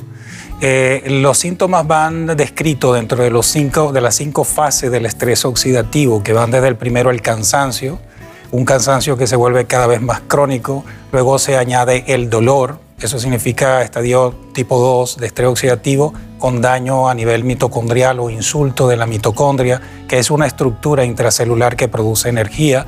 Luego pasamos a la fase 3, donde existen ya problemas de bloqueo en la depuración celular, eso significa que la persona se contamina cada vez más, se intoxica cada vez más y por lo tanto hay problemas de tipo endocrinológico o neuroendocrinológico hasta llegar a la fase 5, donde hay un insulto, un daño del núcleo de la célula y podemos tener mutaciones y cáncer. Por lo tanto, tenemos la posibilidad de hacer casi predicciones en el sentido de a qué nivel está tu estrés oxidativo y qué tendencia tiene, es decir, la condición que tienes en ese momento que puede llevar a el próximo futuro a tener patologías incluso graves. Bueno, está muy bien, pero a nosotros nos interesa que todos conozcan más en profundidad al doctor Marcos Mazuca, así que Brenda Armida. Sí, el doctor Marcos Machuca se licenció en medicina en la Universidad Humberto I de Roma y es especialista en pediatría con doctorado en medicina regenerativa celular. Y es también experto en desintoxicación de químicos y nutrición intravenosa celular. Actualmente ejerce como director médico en la clínica MZK Medical en Madrid con 30 años de experiencia en la especialidad y pertenece a prestigiosas sociedades médicas, además de ser autor de varios libros de divulgación sanitaria. Bueno, aquí tenemos un libro que ha traído el doctor Marcos Mazuca, que nos ha obsequiado con él y nos introduce en este mundo. Se titula Los cinco equilibrios de la salud, ¿eh? este libro. cuáles son los cinco equilibrios de la salud? Los cinco... ha, dicho cinco, ha dicho cinco partes que hay que tener en cuenta, ¿no? Correcto. Pues los cinco equilibrios de la salud, para sintetizarlo en tres elementos, vendría siendo el nivel de nutrición intracelular, el nivel de intoxicación intracelular que lamentablemente, como repito, los últimos 40 años han sido, han sido y siguen siendo letales. Y finalmente la parte que es eh, el, equilibrio mm, basado en, la parte del deporte, que es fundamental, el ejercicio físico. Nosotros nos tenemos más la tendencia ya a estar, eh, digamos, en una posición de sedentarismo. Existen elementos mm, que ayudan a todo ello en el sentido de que mm, se sabe que cuando nosotros tenemos esos tres primeros elementos, el quinto elemento, el más importante de todo, es el equilibrio emocional. Las emociones controlan absolutamente todo. De hecho, el doctor eh, Fusenegger demostró en el año 2014 en la Universidad de Zúrich cómo las emociones logran modular la ejecución a nivel genética, o sea, pueden producir incluso cambios a nivel genético. Las emociones controlan los genes, eso está ya más que demostrado. Entonces las emociones entran dentro de este ámbito. Una pregunta, ¿es suficiente comer saludable para estar sano? El comer saludable es que hay que puntualizar. O sea, el comer saludable hoy día no tiene nada, de, nada que ver con el comer, sencillamente ni siquiera con la palabra saludable de hace aproximadamente 40 o 50 años. Es decir, que todo lo que proviene de las zonas agrícolas lamentablemente tienen, digamos, el daño de las lluvias ácidas La lluvia ácida producida por la industria son nitritos y sulfitos cuando caen en los terrenos de cultivo absorben micronutrientes. Entonces, e, ese efecto o esa anécdota del abuelo que se siente que casi llora por recordarse de cómo sabía un pimiento o un tomate en su época, eso es cierto. Esa es la capacidad organoléctica de un alimento que se ha perdido casi de la mitad. Entonces, esos micronutrientes son los que nos van a salvar. ¿De qué? De, auto, de poder autodesintoxicarnos, no solamente de la función propia de la célula. Por lo tanto, es obligatorio, obligatorio comer de forma sana, obligatorio. Bueno, pero también eh, el uso de desodorantes, hemos estudiado cosméticos o grandes pescados, provocan alteraciones y requieren un tratamiento de, este problema del desequilibrio eh, concretamente celular. ¿no? Es correcto. Y de hecho eh, se puede considerar que las clínicas MZK son especialistas en desintoxicación. Son centros de toxicología donde todos los estudios conllevan a ver qué nivel de tóxicos presentan en tu célula y obviamente utilizando la técnica que se conoce hace incluso más de 100 años, que se llama la terapia de quelación o desintoxicación, para eliminar esos tóxicos, porque es posible. O sea, el concepto es que podemos vivir con un cuerpo desintoxicado dentro de un ambiente contaminado. Es posible. Cuando hay una, una concretamente, em, oxidación y también os, sobran radicales libres, se produce un problema que ustedes utilizan quelantes ¿no? para resolverlo. ¿Qué es en realidad un quelante? Un quelante es un aminoácido, que hay varios de ellos, que tiene la capacidad como si fuera un imán. Imaginemos un mercurio como si fuese un clavo y nosotros utilizamos un imán para atrapar esa sustancia. Una vez atrapada, pues es expulsada por la orina. Nosotros detectamos en orina los tóxicos presentes y vamos modulando y cambiando la quelación, la desintoxicación en forma progresiva. Este es un traje hecho a la medida para cada quien. Claro. cuáles son los tipos de pacientes que ven ustedes y que tratan ustedes? De, todo. O sea, tenemos desde pacientes que te dicen estoy bien, me trato bien, eh, hago deporte, me nutro, etcétera. O sea, es el, la clásica persona de sobre los 30, 40 años eh, que quiere mm, seguir bien. ¿okay? Pero eso lamentablemente es la minoría. Nosotros nos llega los pacientes crónicos, eh, digamos que han sido tratados durante muchos años por inflamaciones, por patologías de fibromialgia, fatiga crónica, eh, patologías inflamatorias de todo, enfermedades autoinmunitarias. Obviamente damos otra posibilidad, otra posibilidad de diagnóstico y muchas de ellos ya hay casi como una especie de listado relacionado con metales. Pero para nosotros lo más importante usted es un testimonio de lo que hace, de lo que trabaja, eh, lo que busca, ¿no? Eh, cuando diferenciaba perfectamente entre eh, el dolor, ¿no? donde dice, ¿por qué ocurre? Y nosotros profundizamos más en el origen de, de, dónde está. Pero nosotros el testimonio son las personas. Correcto para la salud de las personas que van a conocer a continuación, que el doctor Matsuka apareciese en sus vidas supuso un antes y un después. Este es el testimonio de dos pacientes, nuestro compañero, el presentador de televisión, Jorge Fernández, y la joven directora de orquesta, Celia Yacer. Ellos han querido contarnos su experiencia. Hace unos cinco años empiezo a sentirme mal, me levanto cansado, no descanso bien, eh, me empiezan a doler las articulaciones, no tengo energía, analíticas bien, todo bien, todo bien, todo bien, y lo de siempre, me diagnostican fibromialgia, fatiga crónica y colon irritable. Estaba con un estrés brutal porque yo tenía incertidumbre, porque yo no sabía lo que tenía. Al principio acepté eso, pero yo estaba mal. Me mandaban medicinas para aquí y para allá, hasta que yo mismo eh, empecé a estudiar mi sintomatología y me deriva a una serie de médicos, más medicina ortomolecular integrativa, y a partir de ahí, uno otro, uno otro, llega donde Marcos Machuca. Lo que me hizo fue un, análisis, una analítica de eh, metales pesados. Cogí un poquito de pelo, de cabello, lo mandé a Estados Unidos y al mes pues vimos que tenía unas cantidades industriales de mercurio. Hicimos primero una ozonoterapia y una ortoterapia, que es como preparar al organismo, nutrimos primero las células, entonces empezamos con la quelación intravenosa. En seis meses de quelación yo noté muchísima diferencia de cómo estaba. Empecé a sentirme mejor, menos cansado, dormía mejor, era como que me estaba desintoxicando, ¿no? Y hay que tener en cuenta que eh, eh, el paradigma desde hace 40, 35 años ha cambiado, ha cambiado por completo. Lo que él hace es resetear tu cuerpo para ponértelo siempre en salud. Él busca la salud integral. Yo llevaba cinco años con problemas de salud, con unos dolores extremos y que me incapacitaban para llevar una vida normal y pasé mis dos últimos años en cama. Y fue cuando realmente me puse a investigar y encontré al doctor Marcos Mazuca y fue cuando empezamos a hacer pruebas que anteriormente nunca me habían hecho porque antes todas las pruebas me salían bien y lo achacaban a estrés o incluso ansiedad y aquí fue cuando realmente me identificaron eh, intoxicación por metales pesados, enfermedad de Lyme o los tratamientos que me estoy haciendo ahora para tóxicos no metálicos. Desde que empecé ahora he notado un cambio drástico en mi vida. Yo no podía vivir antes y ahora tengo una vida prácticamente normal. Bueno, no hay nada más grande, la grandeza más importante en la televisión es el testimonio, ya lo hemos visto, ¿no, doctor Mazuca?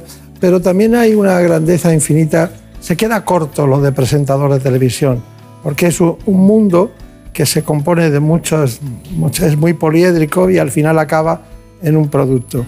Uno de esos productos puede durar un mes, un año, dos años, tres años, pero hay alguien que está y convive con nosotros, que es Jorge Fernández, que está aquí a mi lado. ¿Qué tal, doctor? Que ha querido estar aquí. Hombre. Me gusta mucho que estén aquí porque fue el que nos dijo que usted era mm. Como Dios. así le dije, hoy viene de negro, pero yo siempre he dicho que Marcos es Dios con bata blanca. Si hay alguien que tiene una bata blanca y se merece el nombre de Dios, es Marcos. Esto, él sabe lo que, lo que ha significado vamos a para mí. el programa. No se va a llamar la ruleta de la suerte, se va, se va, a llamar la ruleta de la salud. La ruleta de la salud. Eso es lo que tengo que hacer yo en Antena 3. Me cago en la leche, pero que es que no falta, falta, falta presupuesto. Oye, pues mira, yo eh, se lo he dicho mil veces y públicamente también, pero nunca hemos tenido la oportunidad, y te lo agradezco mucho, doctor, de, estar Marcos y yo en un mismo plató. Y, para mí Marcos ha sido tan importante en mi vida que, aunque se lo diga muchas veces, aquí en tele no te lo, nunca lo he dicho. Pero Marcos, gracias, gracias, gracias. Porque has cambiado mi vida de verdad. Eh, bueno, Hugo, ¿qué tiempo estuviste, diríamos, que, que no trabajabas de baja más o menos? No, Marcos me dijo que cogía la baja y yo dije que la ruleta no la hacía ni Dios que la ruleta la seguía haciendo yo. Y me dijo, pero tú no estás para seguir trabajando. ¿Te acuerdas que tenía todo mm, un desequilibrio hormonal, desequilibrio de minerales, no tenía litio, no tenía nada, estaba totalmente destrozado? Aparte psicológicamente, porque no he encontrado un diagnóstico. Y yo creo que no hay nada peor en un paciente que no encontrar un diagnóstico. Eso te causa un estrés, que mi cortisol estaba por las nubes, pero más que nada por no encontrar un diagnóstico. Y yo que siempre soy un tío saludable, sano, deportista, que me cuida en todos mis hábitos, y de repente decir, ¿qué me pasa? ¿Qué me pasa? ¿Qué me pasa? Hasta que encontré a Marcos, ¿no? Y y no, no estuve, no estuve de baja. Yo seguía aquí grabando, grabando con 13 kilos menos, destrozado, descojonado. Pero, y me veías todos por aquí y me decías, ¿qué te pasa? ¿Qué te pasa? Que eso lo llevé bastante mal, un personaje público todo el mundo, pero cómete algo, pero vea qué flaco estás. Y yo, pero, pero sí, estoy destrozado. ¿Cuál fue la clave? La clave que es el paciente es el paciente.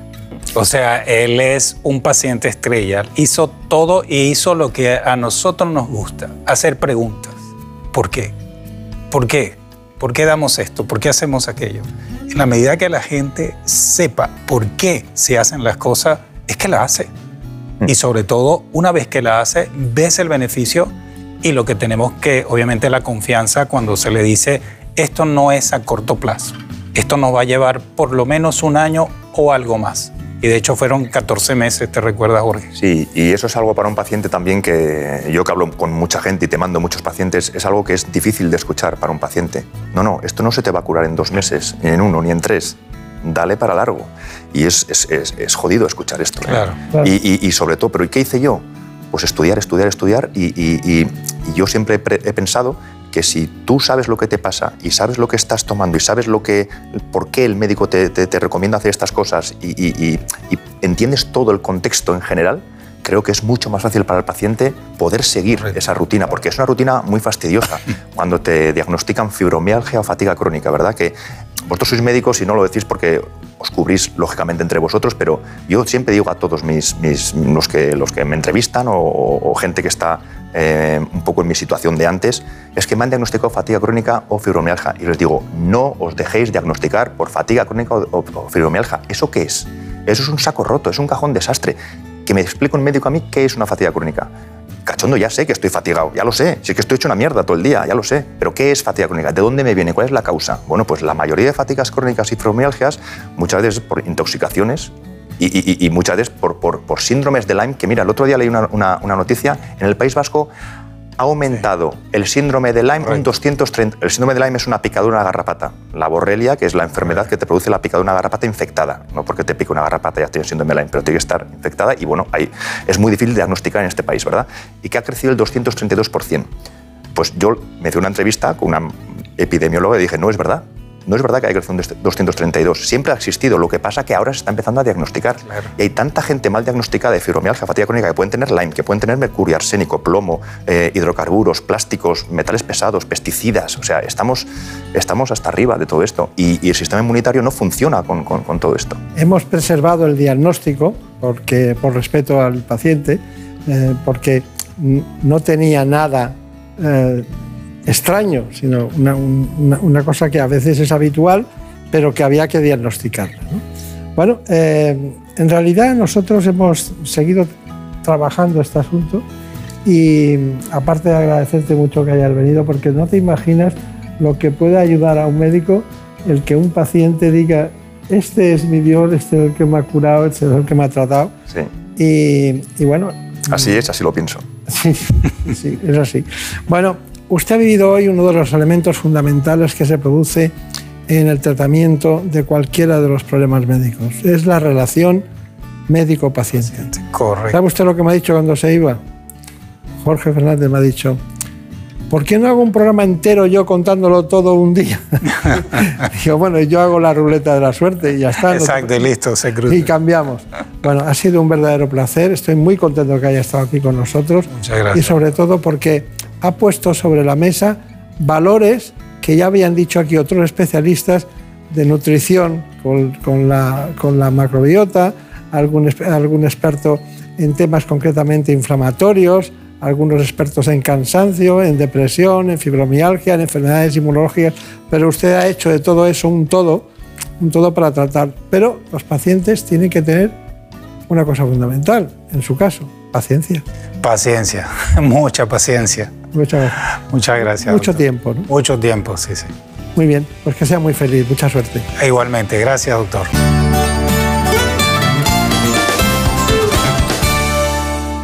Un día descubres que tienes humedades en techos, paredes, están por todas partes. ¿Qué puedes hacer? Llama a Murprotec. Llama, Llama al 930 1130 o entra en murprotec.es. Si con las humedades te las tienes que ver, ¿qué puedes hacer? Llama a Murprotec. 930 1130. Murprotec. Cuidando tu hogar, cuidamos de ti.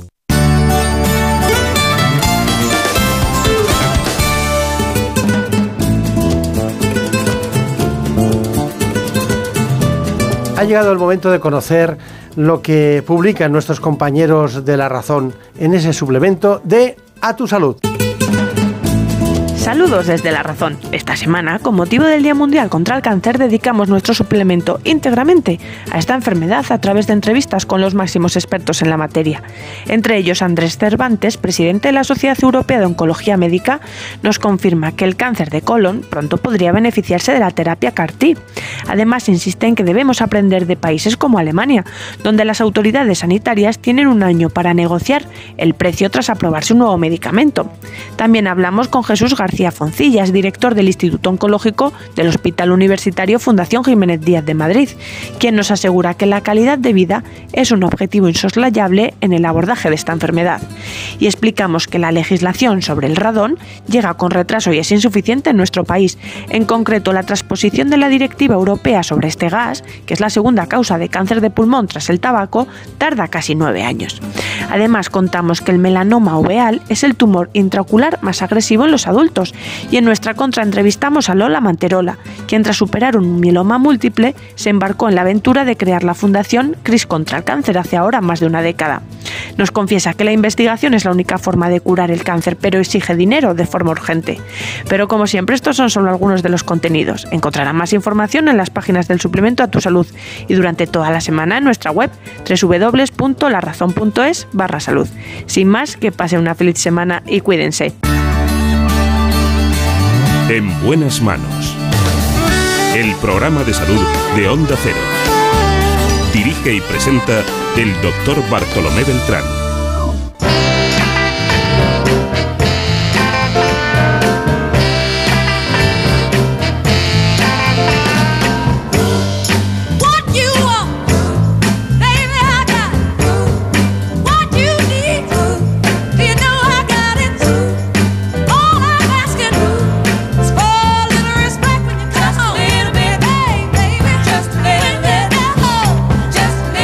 ¿Quién ha dicho miedo? No decimos miedo, pero sí ansiedad, mucha ansiedad. Nos conduce por ese camino, sin miedo, y el arte de no amargarse la vida, el psicólogo, concretamente Rafael Santandreu.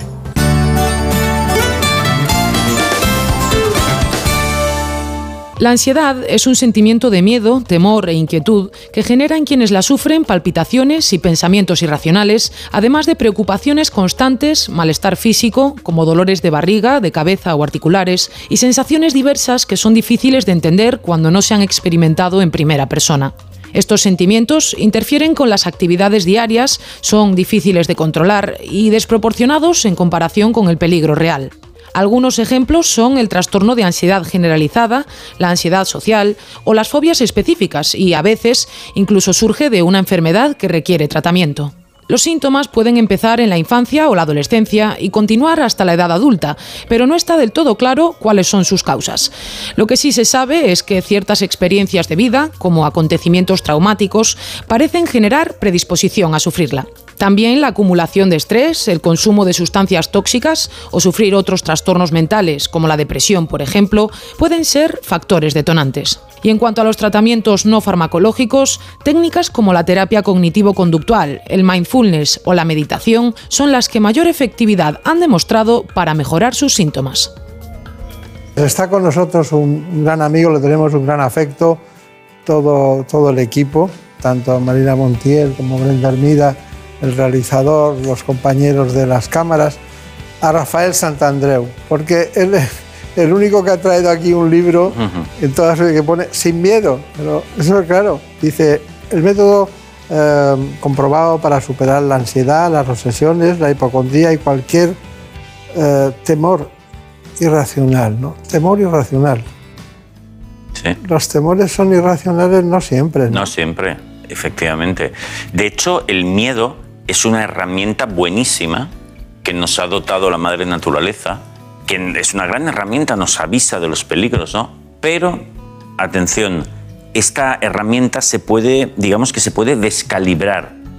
Y entonces es como una alarma de un coche, ¿eh? imaginémonos una alarma de un coche que suena a todas horas, por la noche, el día, todas, cada minuto, y con un sonido eh, ensordecedor brutal. Eso ya no es una herramienta, es alarma, es una tortura.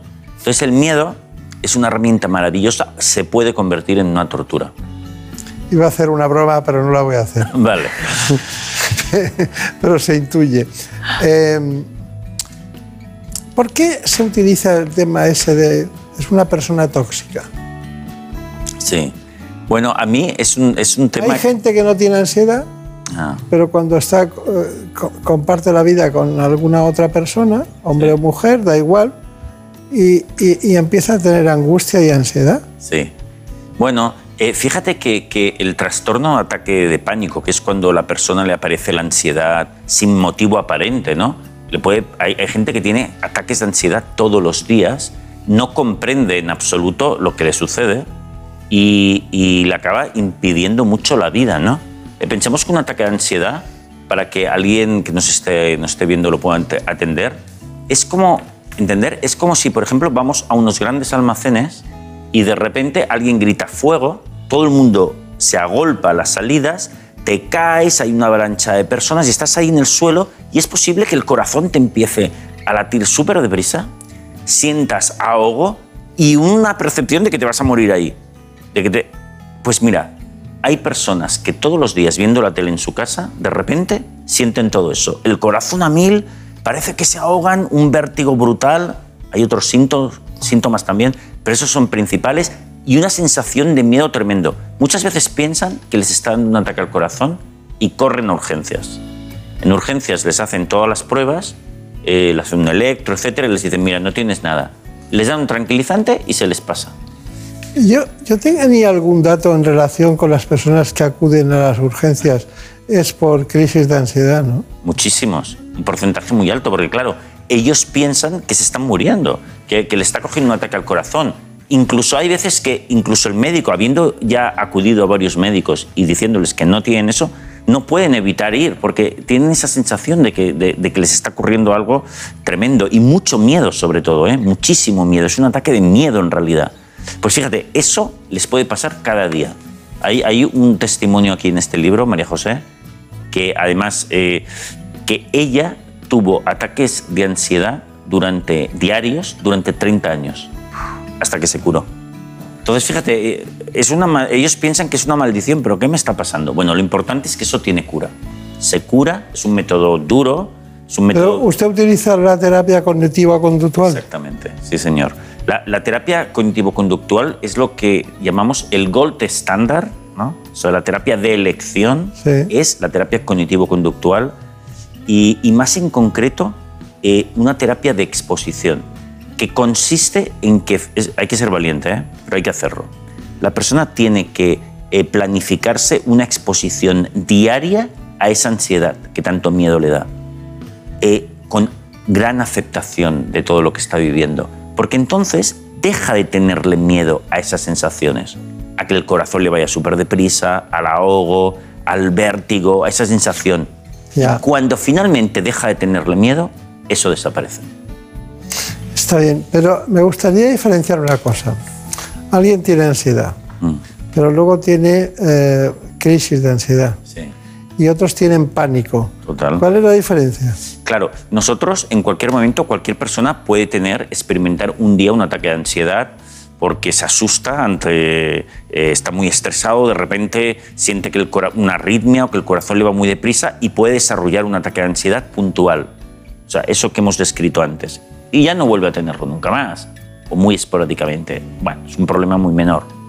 Pero decimos que ha desarrollado un trastorno o ataques de ansiedad cuando eso empieza a, a producírsele de manera periódica. Constante, permanente, Constante. reiterativo. Y entonces se transforma en un problema enorme, porque la persona le empieza a coger mucho miedo a eso. Por ejemplo, empieza a evitar muchas situaciones donde piensa que le puede coger. O si le cogiese, tendría muchos problemas. Por ejemplo, cogiendo transportes públicos. Porque dice, no puedo salir de ahí cuando quiera. Ya no te digo nada viajando en avión. O sea, la, la pesadilla más grande de una persona. El ascensor. El ascensor. Sí, claro, porque piensan, ¿y si me da y no puedo salir? Lo cual es un poco irracional, porque da igual que le coja allí o fuera, porque lo va a pasar y punto. Pero entonces em- muchas veces empieza a evitar situaciones. Ir a fiestas, salir por ahí, ir a cenas, a comidas, incluso empieza a recluirse en casa. Porque si le coge el ataque de ansiedad, prefiero que le coja- prefiere que le coja en casa, donde le puede asistir su familia o llamar a urgencias. Entonces, fíjate, e- entonces eso se transforma ya en un trastorno o ataque de ansiedad. Sí, pero claro, hemos, eh, yo le he planteado cuando, cuando el entorno o las personas que conviven eh, generan la ansiedad en el otro. Pero, ¿qué generan los que tienen ansiedad en los que les acompañan? Bueno, pues gran preocupación porque muchas veces, por ejemplo, desarrollan como una dependencia a, a que estén presentes, estén cerca eh, las personas queridas por si les da el ataque de ansiedad. Entonces, pf, la verdad es que eso es un coñazo, ¿no?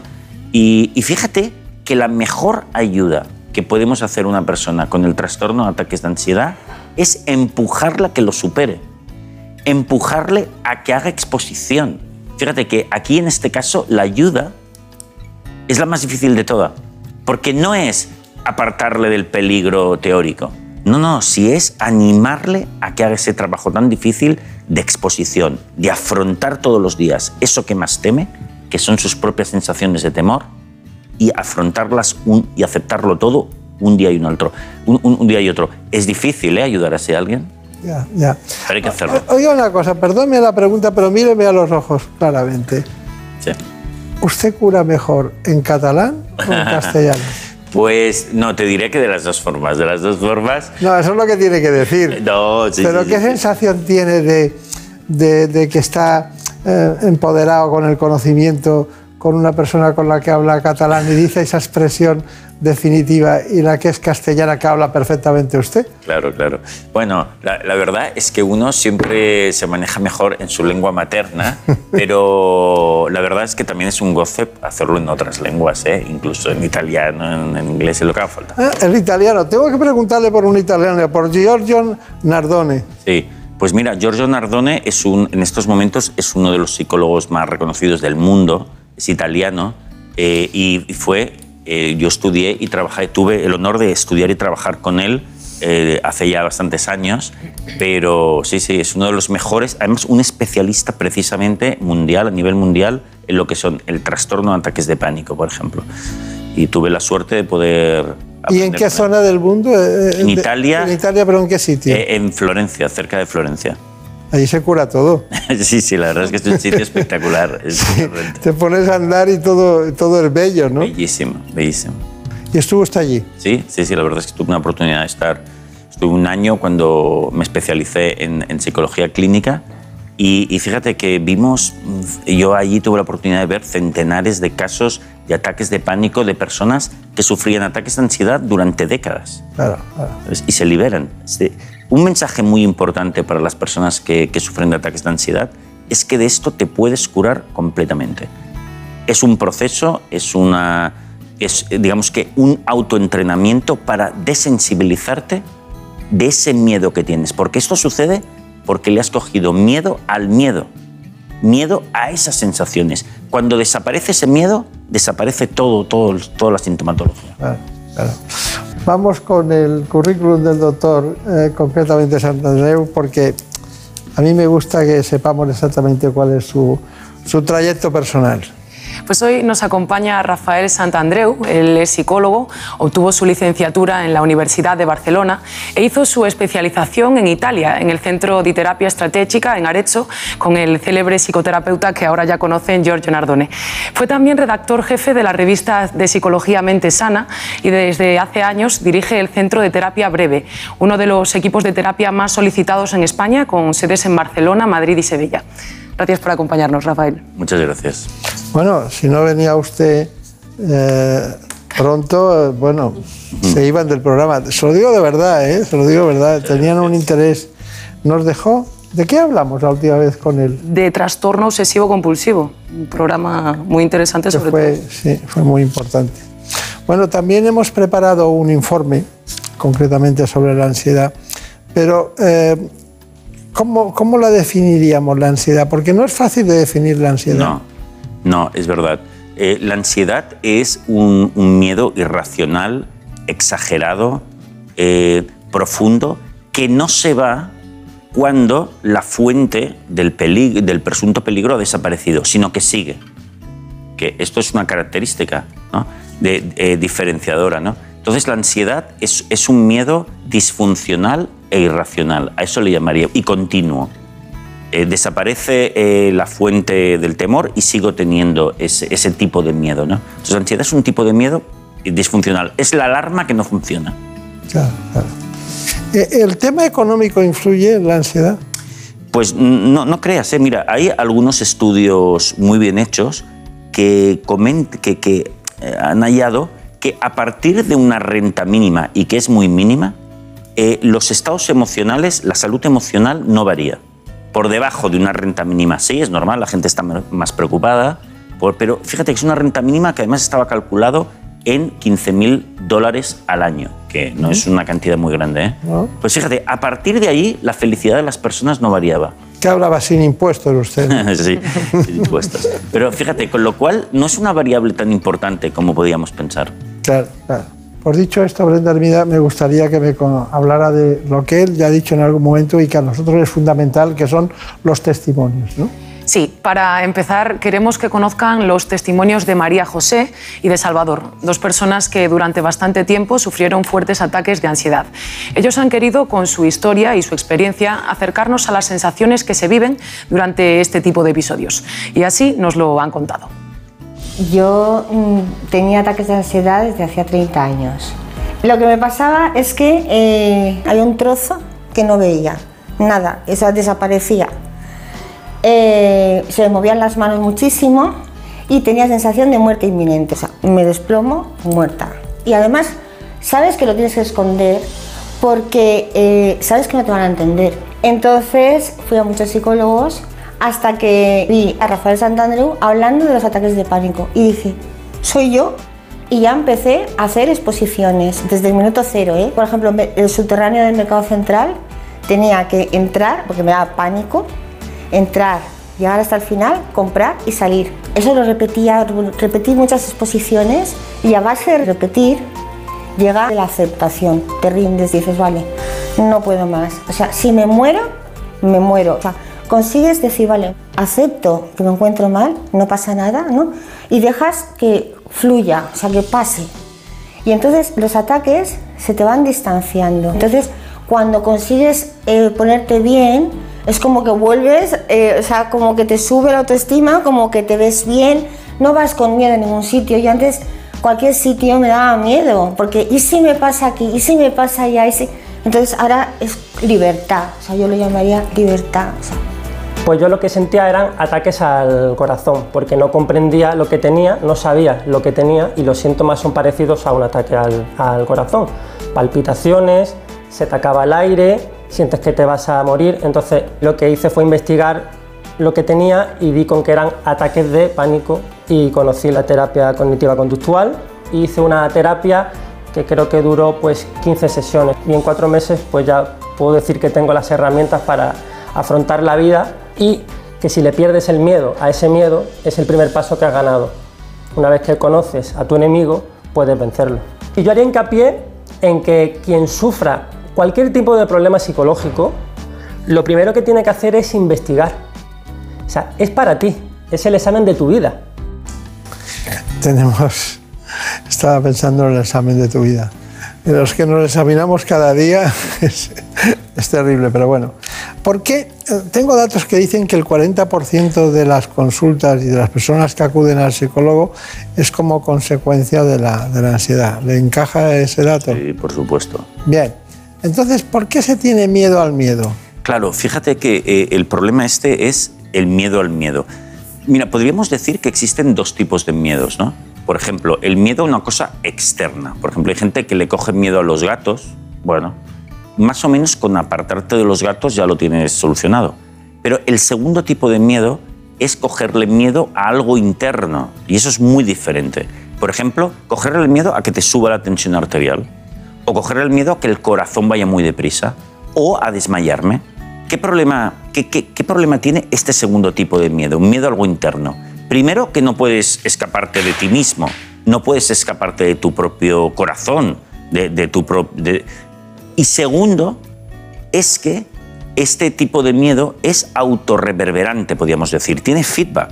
Es decir, yo si tengo miedo a que el corazón me vaya muy deprisa, si empieza a ir un poquito deprisa, me pongo más nervioso. pero esto hace que, tenga más, que, vaya más deprisa todavía. Y esto hace que tenga más miedo, más deprisa. Entonces se forma un círculo vicioso, eh, un loop, que eso hace que en décimas de segundo eh, el corazón me vaya a 500.000 por hora. Entonces, fíjate, entonces ese es el motivo del miedo al propio miedo, que es que a las, a las eh, síntomas internos, es muy fácil producir un círculo vicioso. Y este es el problema. Entonces hay que cortar este círculo vicioso. ¿Cuál es la única manera? Dejarle de tener miedo a esos síntomas. Entonces se desvanecen, desaparecen. Porque solo funcionaban porque había caído en el pozo, en ese círculo vicioso del miedo al miedo. Bien. Vamos con los síntomas. Pues la ansiedad en ocasiones es parte de la vida normal. Todos nos preocupamos por cuestiones como problemas de salud, dinero o familiares. Sin embargo, las personas con trastorno de ansiedad generalizada se preocupan extremadamente o se sienten muy nerviosas por estas y muchas otras cosas. Vamos a mostrarles cuáles son los síntomas más habituales que pueden revelar que la están sufriendo.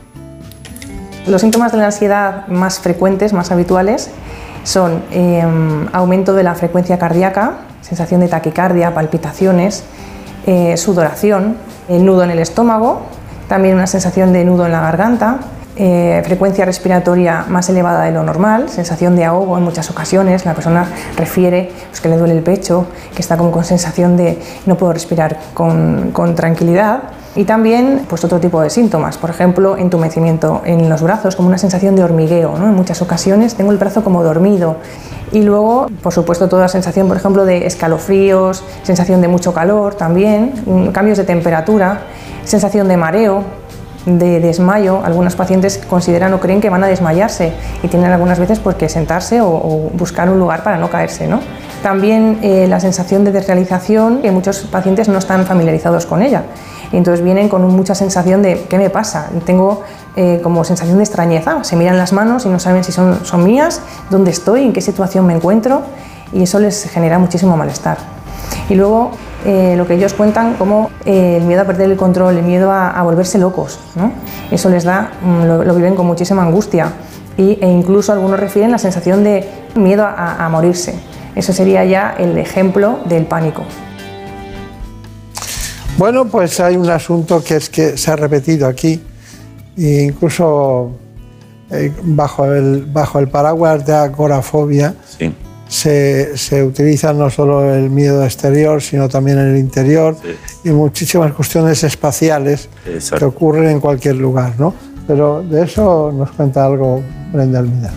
La agorafobia es un trastorno de ansiedad que provoca miedo a percibir un ambiente inseguro, sin escapatoria y asociado a lugares o situaciones que podrían causar pánico, impotencia o vergüenza. Por eso quienes la sufren tratan de evitar a toda costa multitud de contextos y hasta sus propios hogares pueden convertirse en un espacio inconfortable para ellos. La agorafobia es eh, un trastorno de ansiedad que se produce cuando la persona asocia determinados lugares o situaciones a la ansiedad. Es decir, piensa, si yo tuviese ansiedad en una situación, por ejemplo, fuera de casa, en el coche de camino al trabajo o en el centro comercial cuando voy a comprar o cuando voy a hacer una gestión a un banco, ¿qué me podría pasar? Entonces empiezan a asociar su ansiedad a un montón de situaciones. Cuantas más situaciones evitan, más lugares se les ocurre en los cuales podría venirles la ansiedad. Primero empiezan a lo mejor en una cola, eh, van a comprar una entrada para un concierto y pues claro, están esperando una hora y media y de repente, pues claro, piensan, y si me da la ansiedad aquí ahora mismo, me tengo que ir. Y los demás también mm, no lo van a entender, ¿no? Eso es muy típico de la agorafobia. Entonces por eso evitan estas circunstancias, estas situaciones. Y muchas personas acaban incluso cada vez limitando más su vida y acaban incluso sin poder salir de casa. Esos en casos ya extremos. Pero es verdad que no hay que asociar la agorafobia solamente a situaciones de estar al aire libre, porque también algunas personas temen quedarse solas en casa, por ejemplo. ¿no? Si viven en familia, de repente todos los hijos se van a hacer alguna actividad y de repente eh, la pareja también, y entonces la persona siente miedo de quedarse sola. Entonces necesita salir para estar con alguien fuera de casa. ¿no? Es el miedo a las situaciones inescapables, que la persona cree que no va a poder ser eh, socorrida o ayudada. Bueno, todos siempre podemos ser ayudados, pero ¿quiere algo, algo que añadir? Eh, pues fíjate que es muy importante que la evitación, la evitación es gasolina de este problema. La evitación, evitar las cosas temidas. Esto nosotros decimos que es como un fertilizante y fertilizar cada vez que la persona evita algo temido, en realidad está como fertilizando la planta del problema a dejar de hacerlo y empezar a curarse. Claro, claro, claro. Eh, Rafael Santander, nuestro psicólogo de, no de cabecera, porque no tenemos psicólogo aquí de cabecera, pero bueno, tenemos ni tampoco ansiedades. De vez en cuando yo he tenido alguna vez ansiedad con el tema del COVID. Es normal. Tenía, miedo, tenía miedo. bueno, además tenía más miedo a que un sanitario tuviera COVID ah. delante de la responsabilidad ante los demás que no al propio COVID, ¿no? Pero bueno, ahí lo que decíamos, el miedo es normal, pero hay que tenerlo bien calibrado. Claro, claro. Pues a ver si nos da bien calibradas sus conclusiones. Pues mira, eh, podríamos decir, en primer lugar, que eh, el trastorno ataques de ansiedad o de pánico es una trampa mental en la que una persona puede caer. Es una trampa mental lógica del miedo al miedo. Todo el mundo puede caer, pero todo el mundo puede salir. Lo segundo sería que eh, la persona tiene que implementar una campaña personal de exposición. Tiene que dejar de tener miedo al miedo. Parece difícil, pero se puede hacer. Es la solución completa. Tiene que tener, tiene que afrontar, aceptar todo lo que le está sucediendo durante un tiempo, confiando de que ese miedo al miedo va a desaparecer. cientos de miles, incluso te diría millones de personas en todo el mundo lo han hecho antes. Por lo tanto, y, por último podríamos decir también que tiene que, fíjate, ¿eh? evitar, evitar, evitar, evitar. La evitación es gasolina para su problema. Por lo tanto, ha de procurar hacer vida normal. Salir a donde le daba miedo salir, eh, lo que hemos hablado de la agorafobia, eh, combatir la agorafobia con la confianza de que su mente va a desprogramar ese miedo que tenía, va a desensibilizarse. Está muy bien. Bueno, Rafael Santandreu, psicólogo, Barcelona, España. Muchas gracias por haber estado con nosotros. Tanto Marina como- Mundial como Brenda Almeida están también muy contentas. Y que sepan ustedes que la gran receta es no tengan miedo al miedo, por favor. Y piensen que la ansiedad se cura, que es la conclusión a lo mejor de todo ese libro que nos ha presentado sin miedo eh, Santandreu. Muchas gracias Igualmente. y hasta pronto. En buenas manos. Por un beso tuyo, contigo me voy. No me lo pregunto, contigo me voy. Que se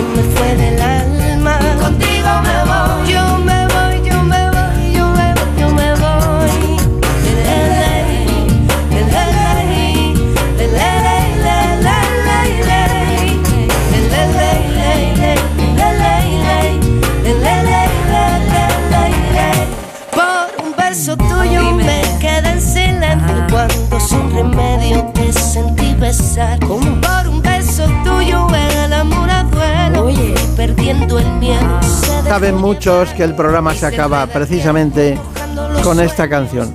Y tu boca loca me quiso engañar.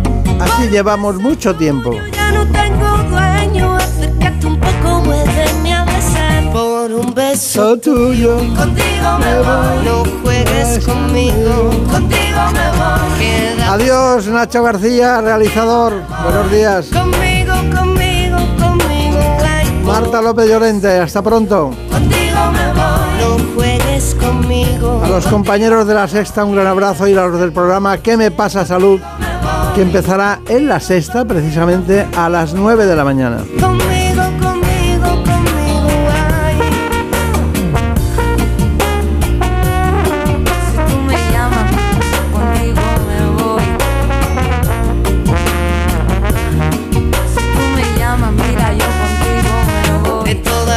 Y a mí que me gustaría seguir estrellas que volaron alto para no llegar.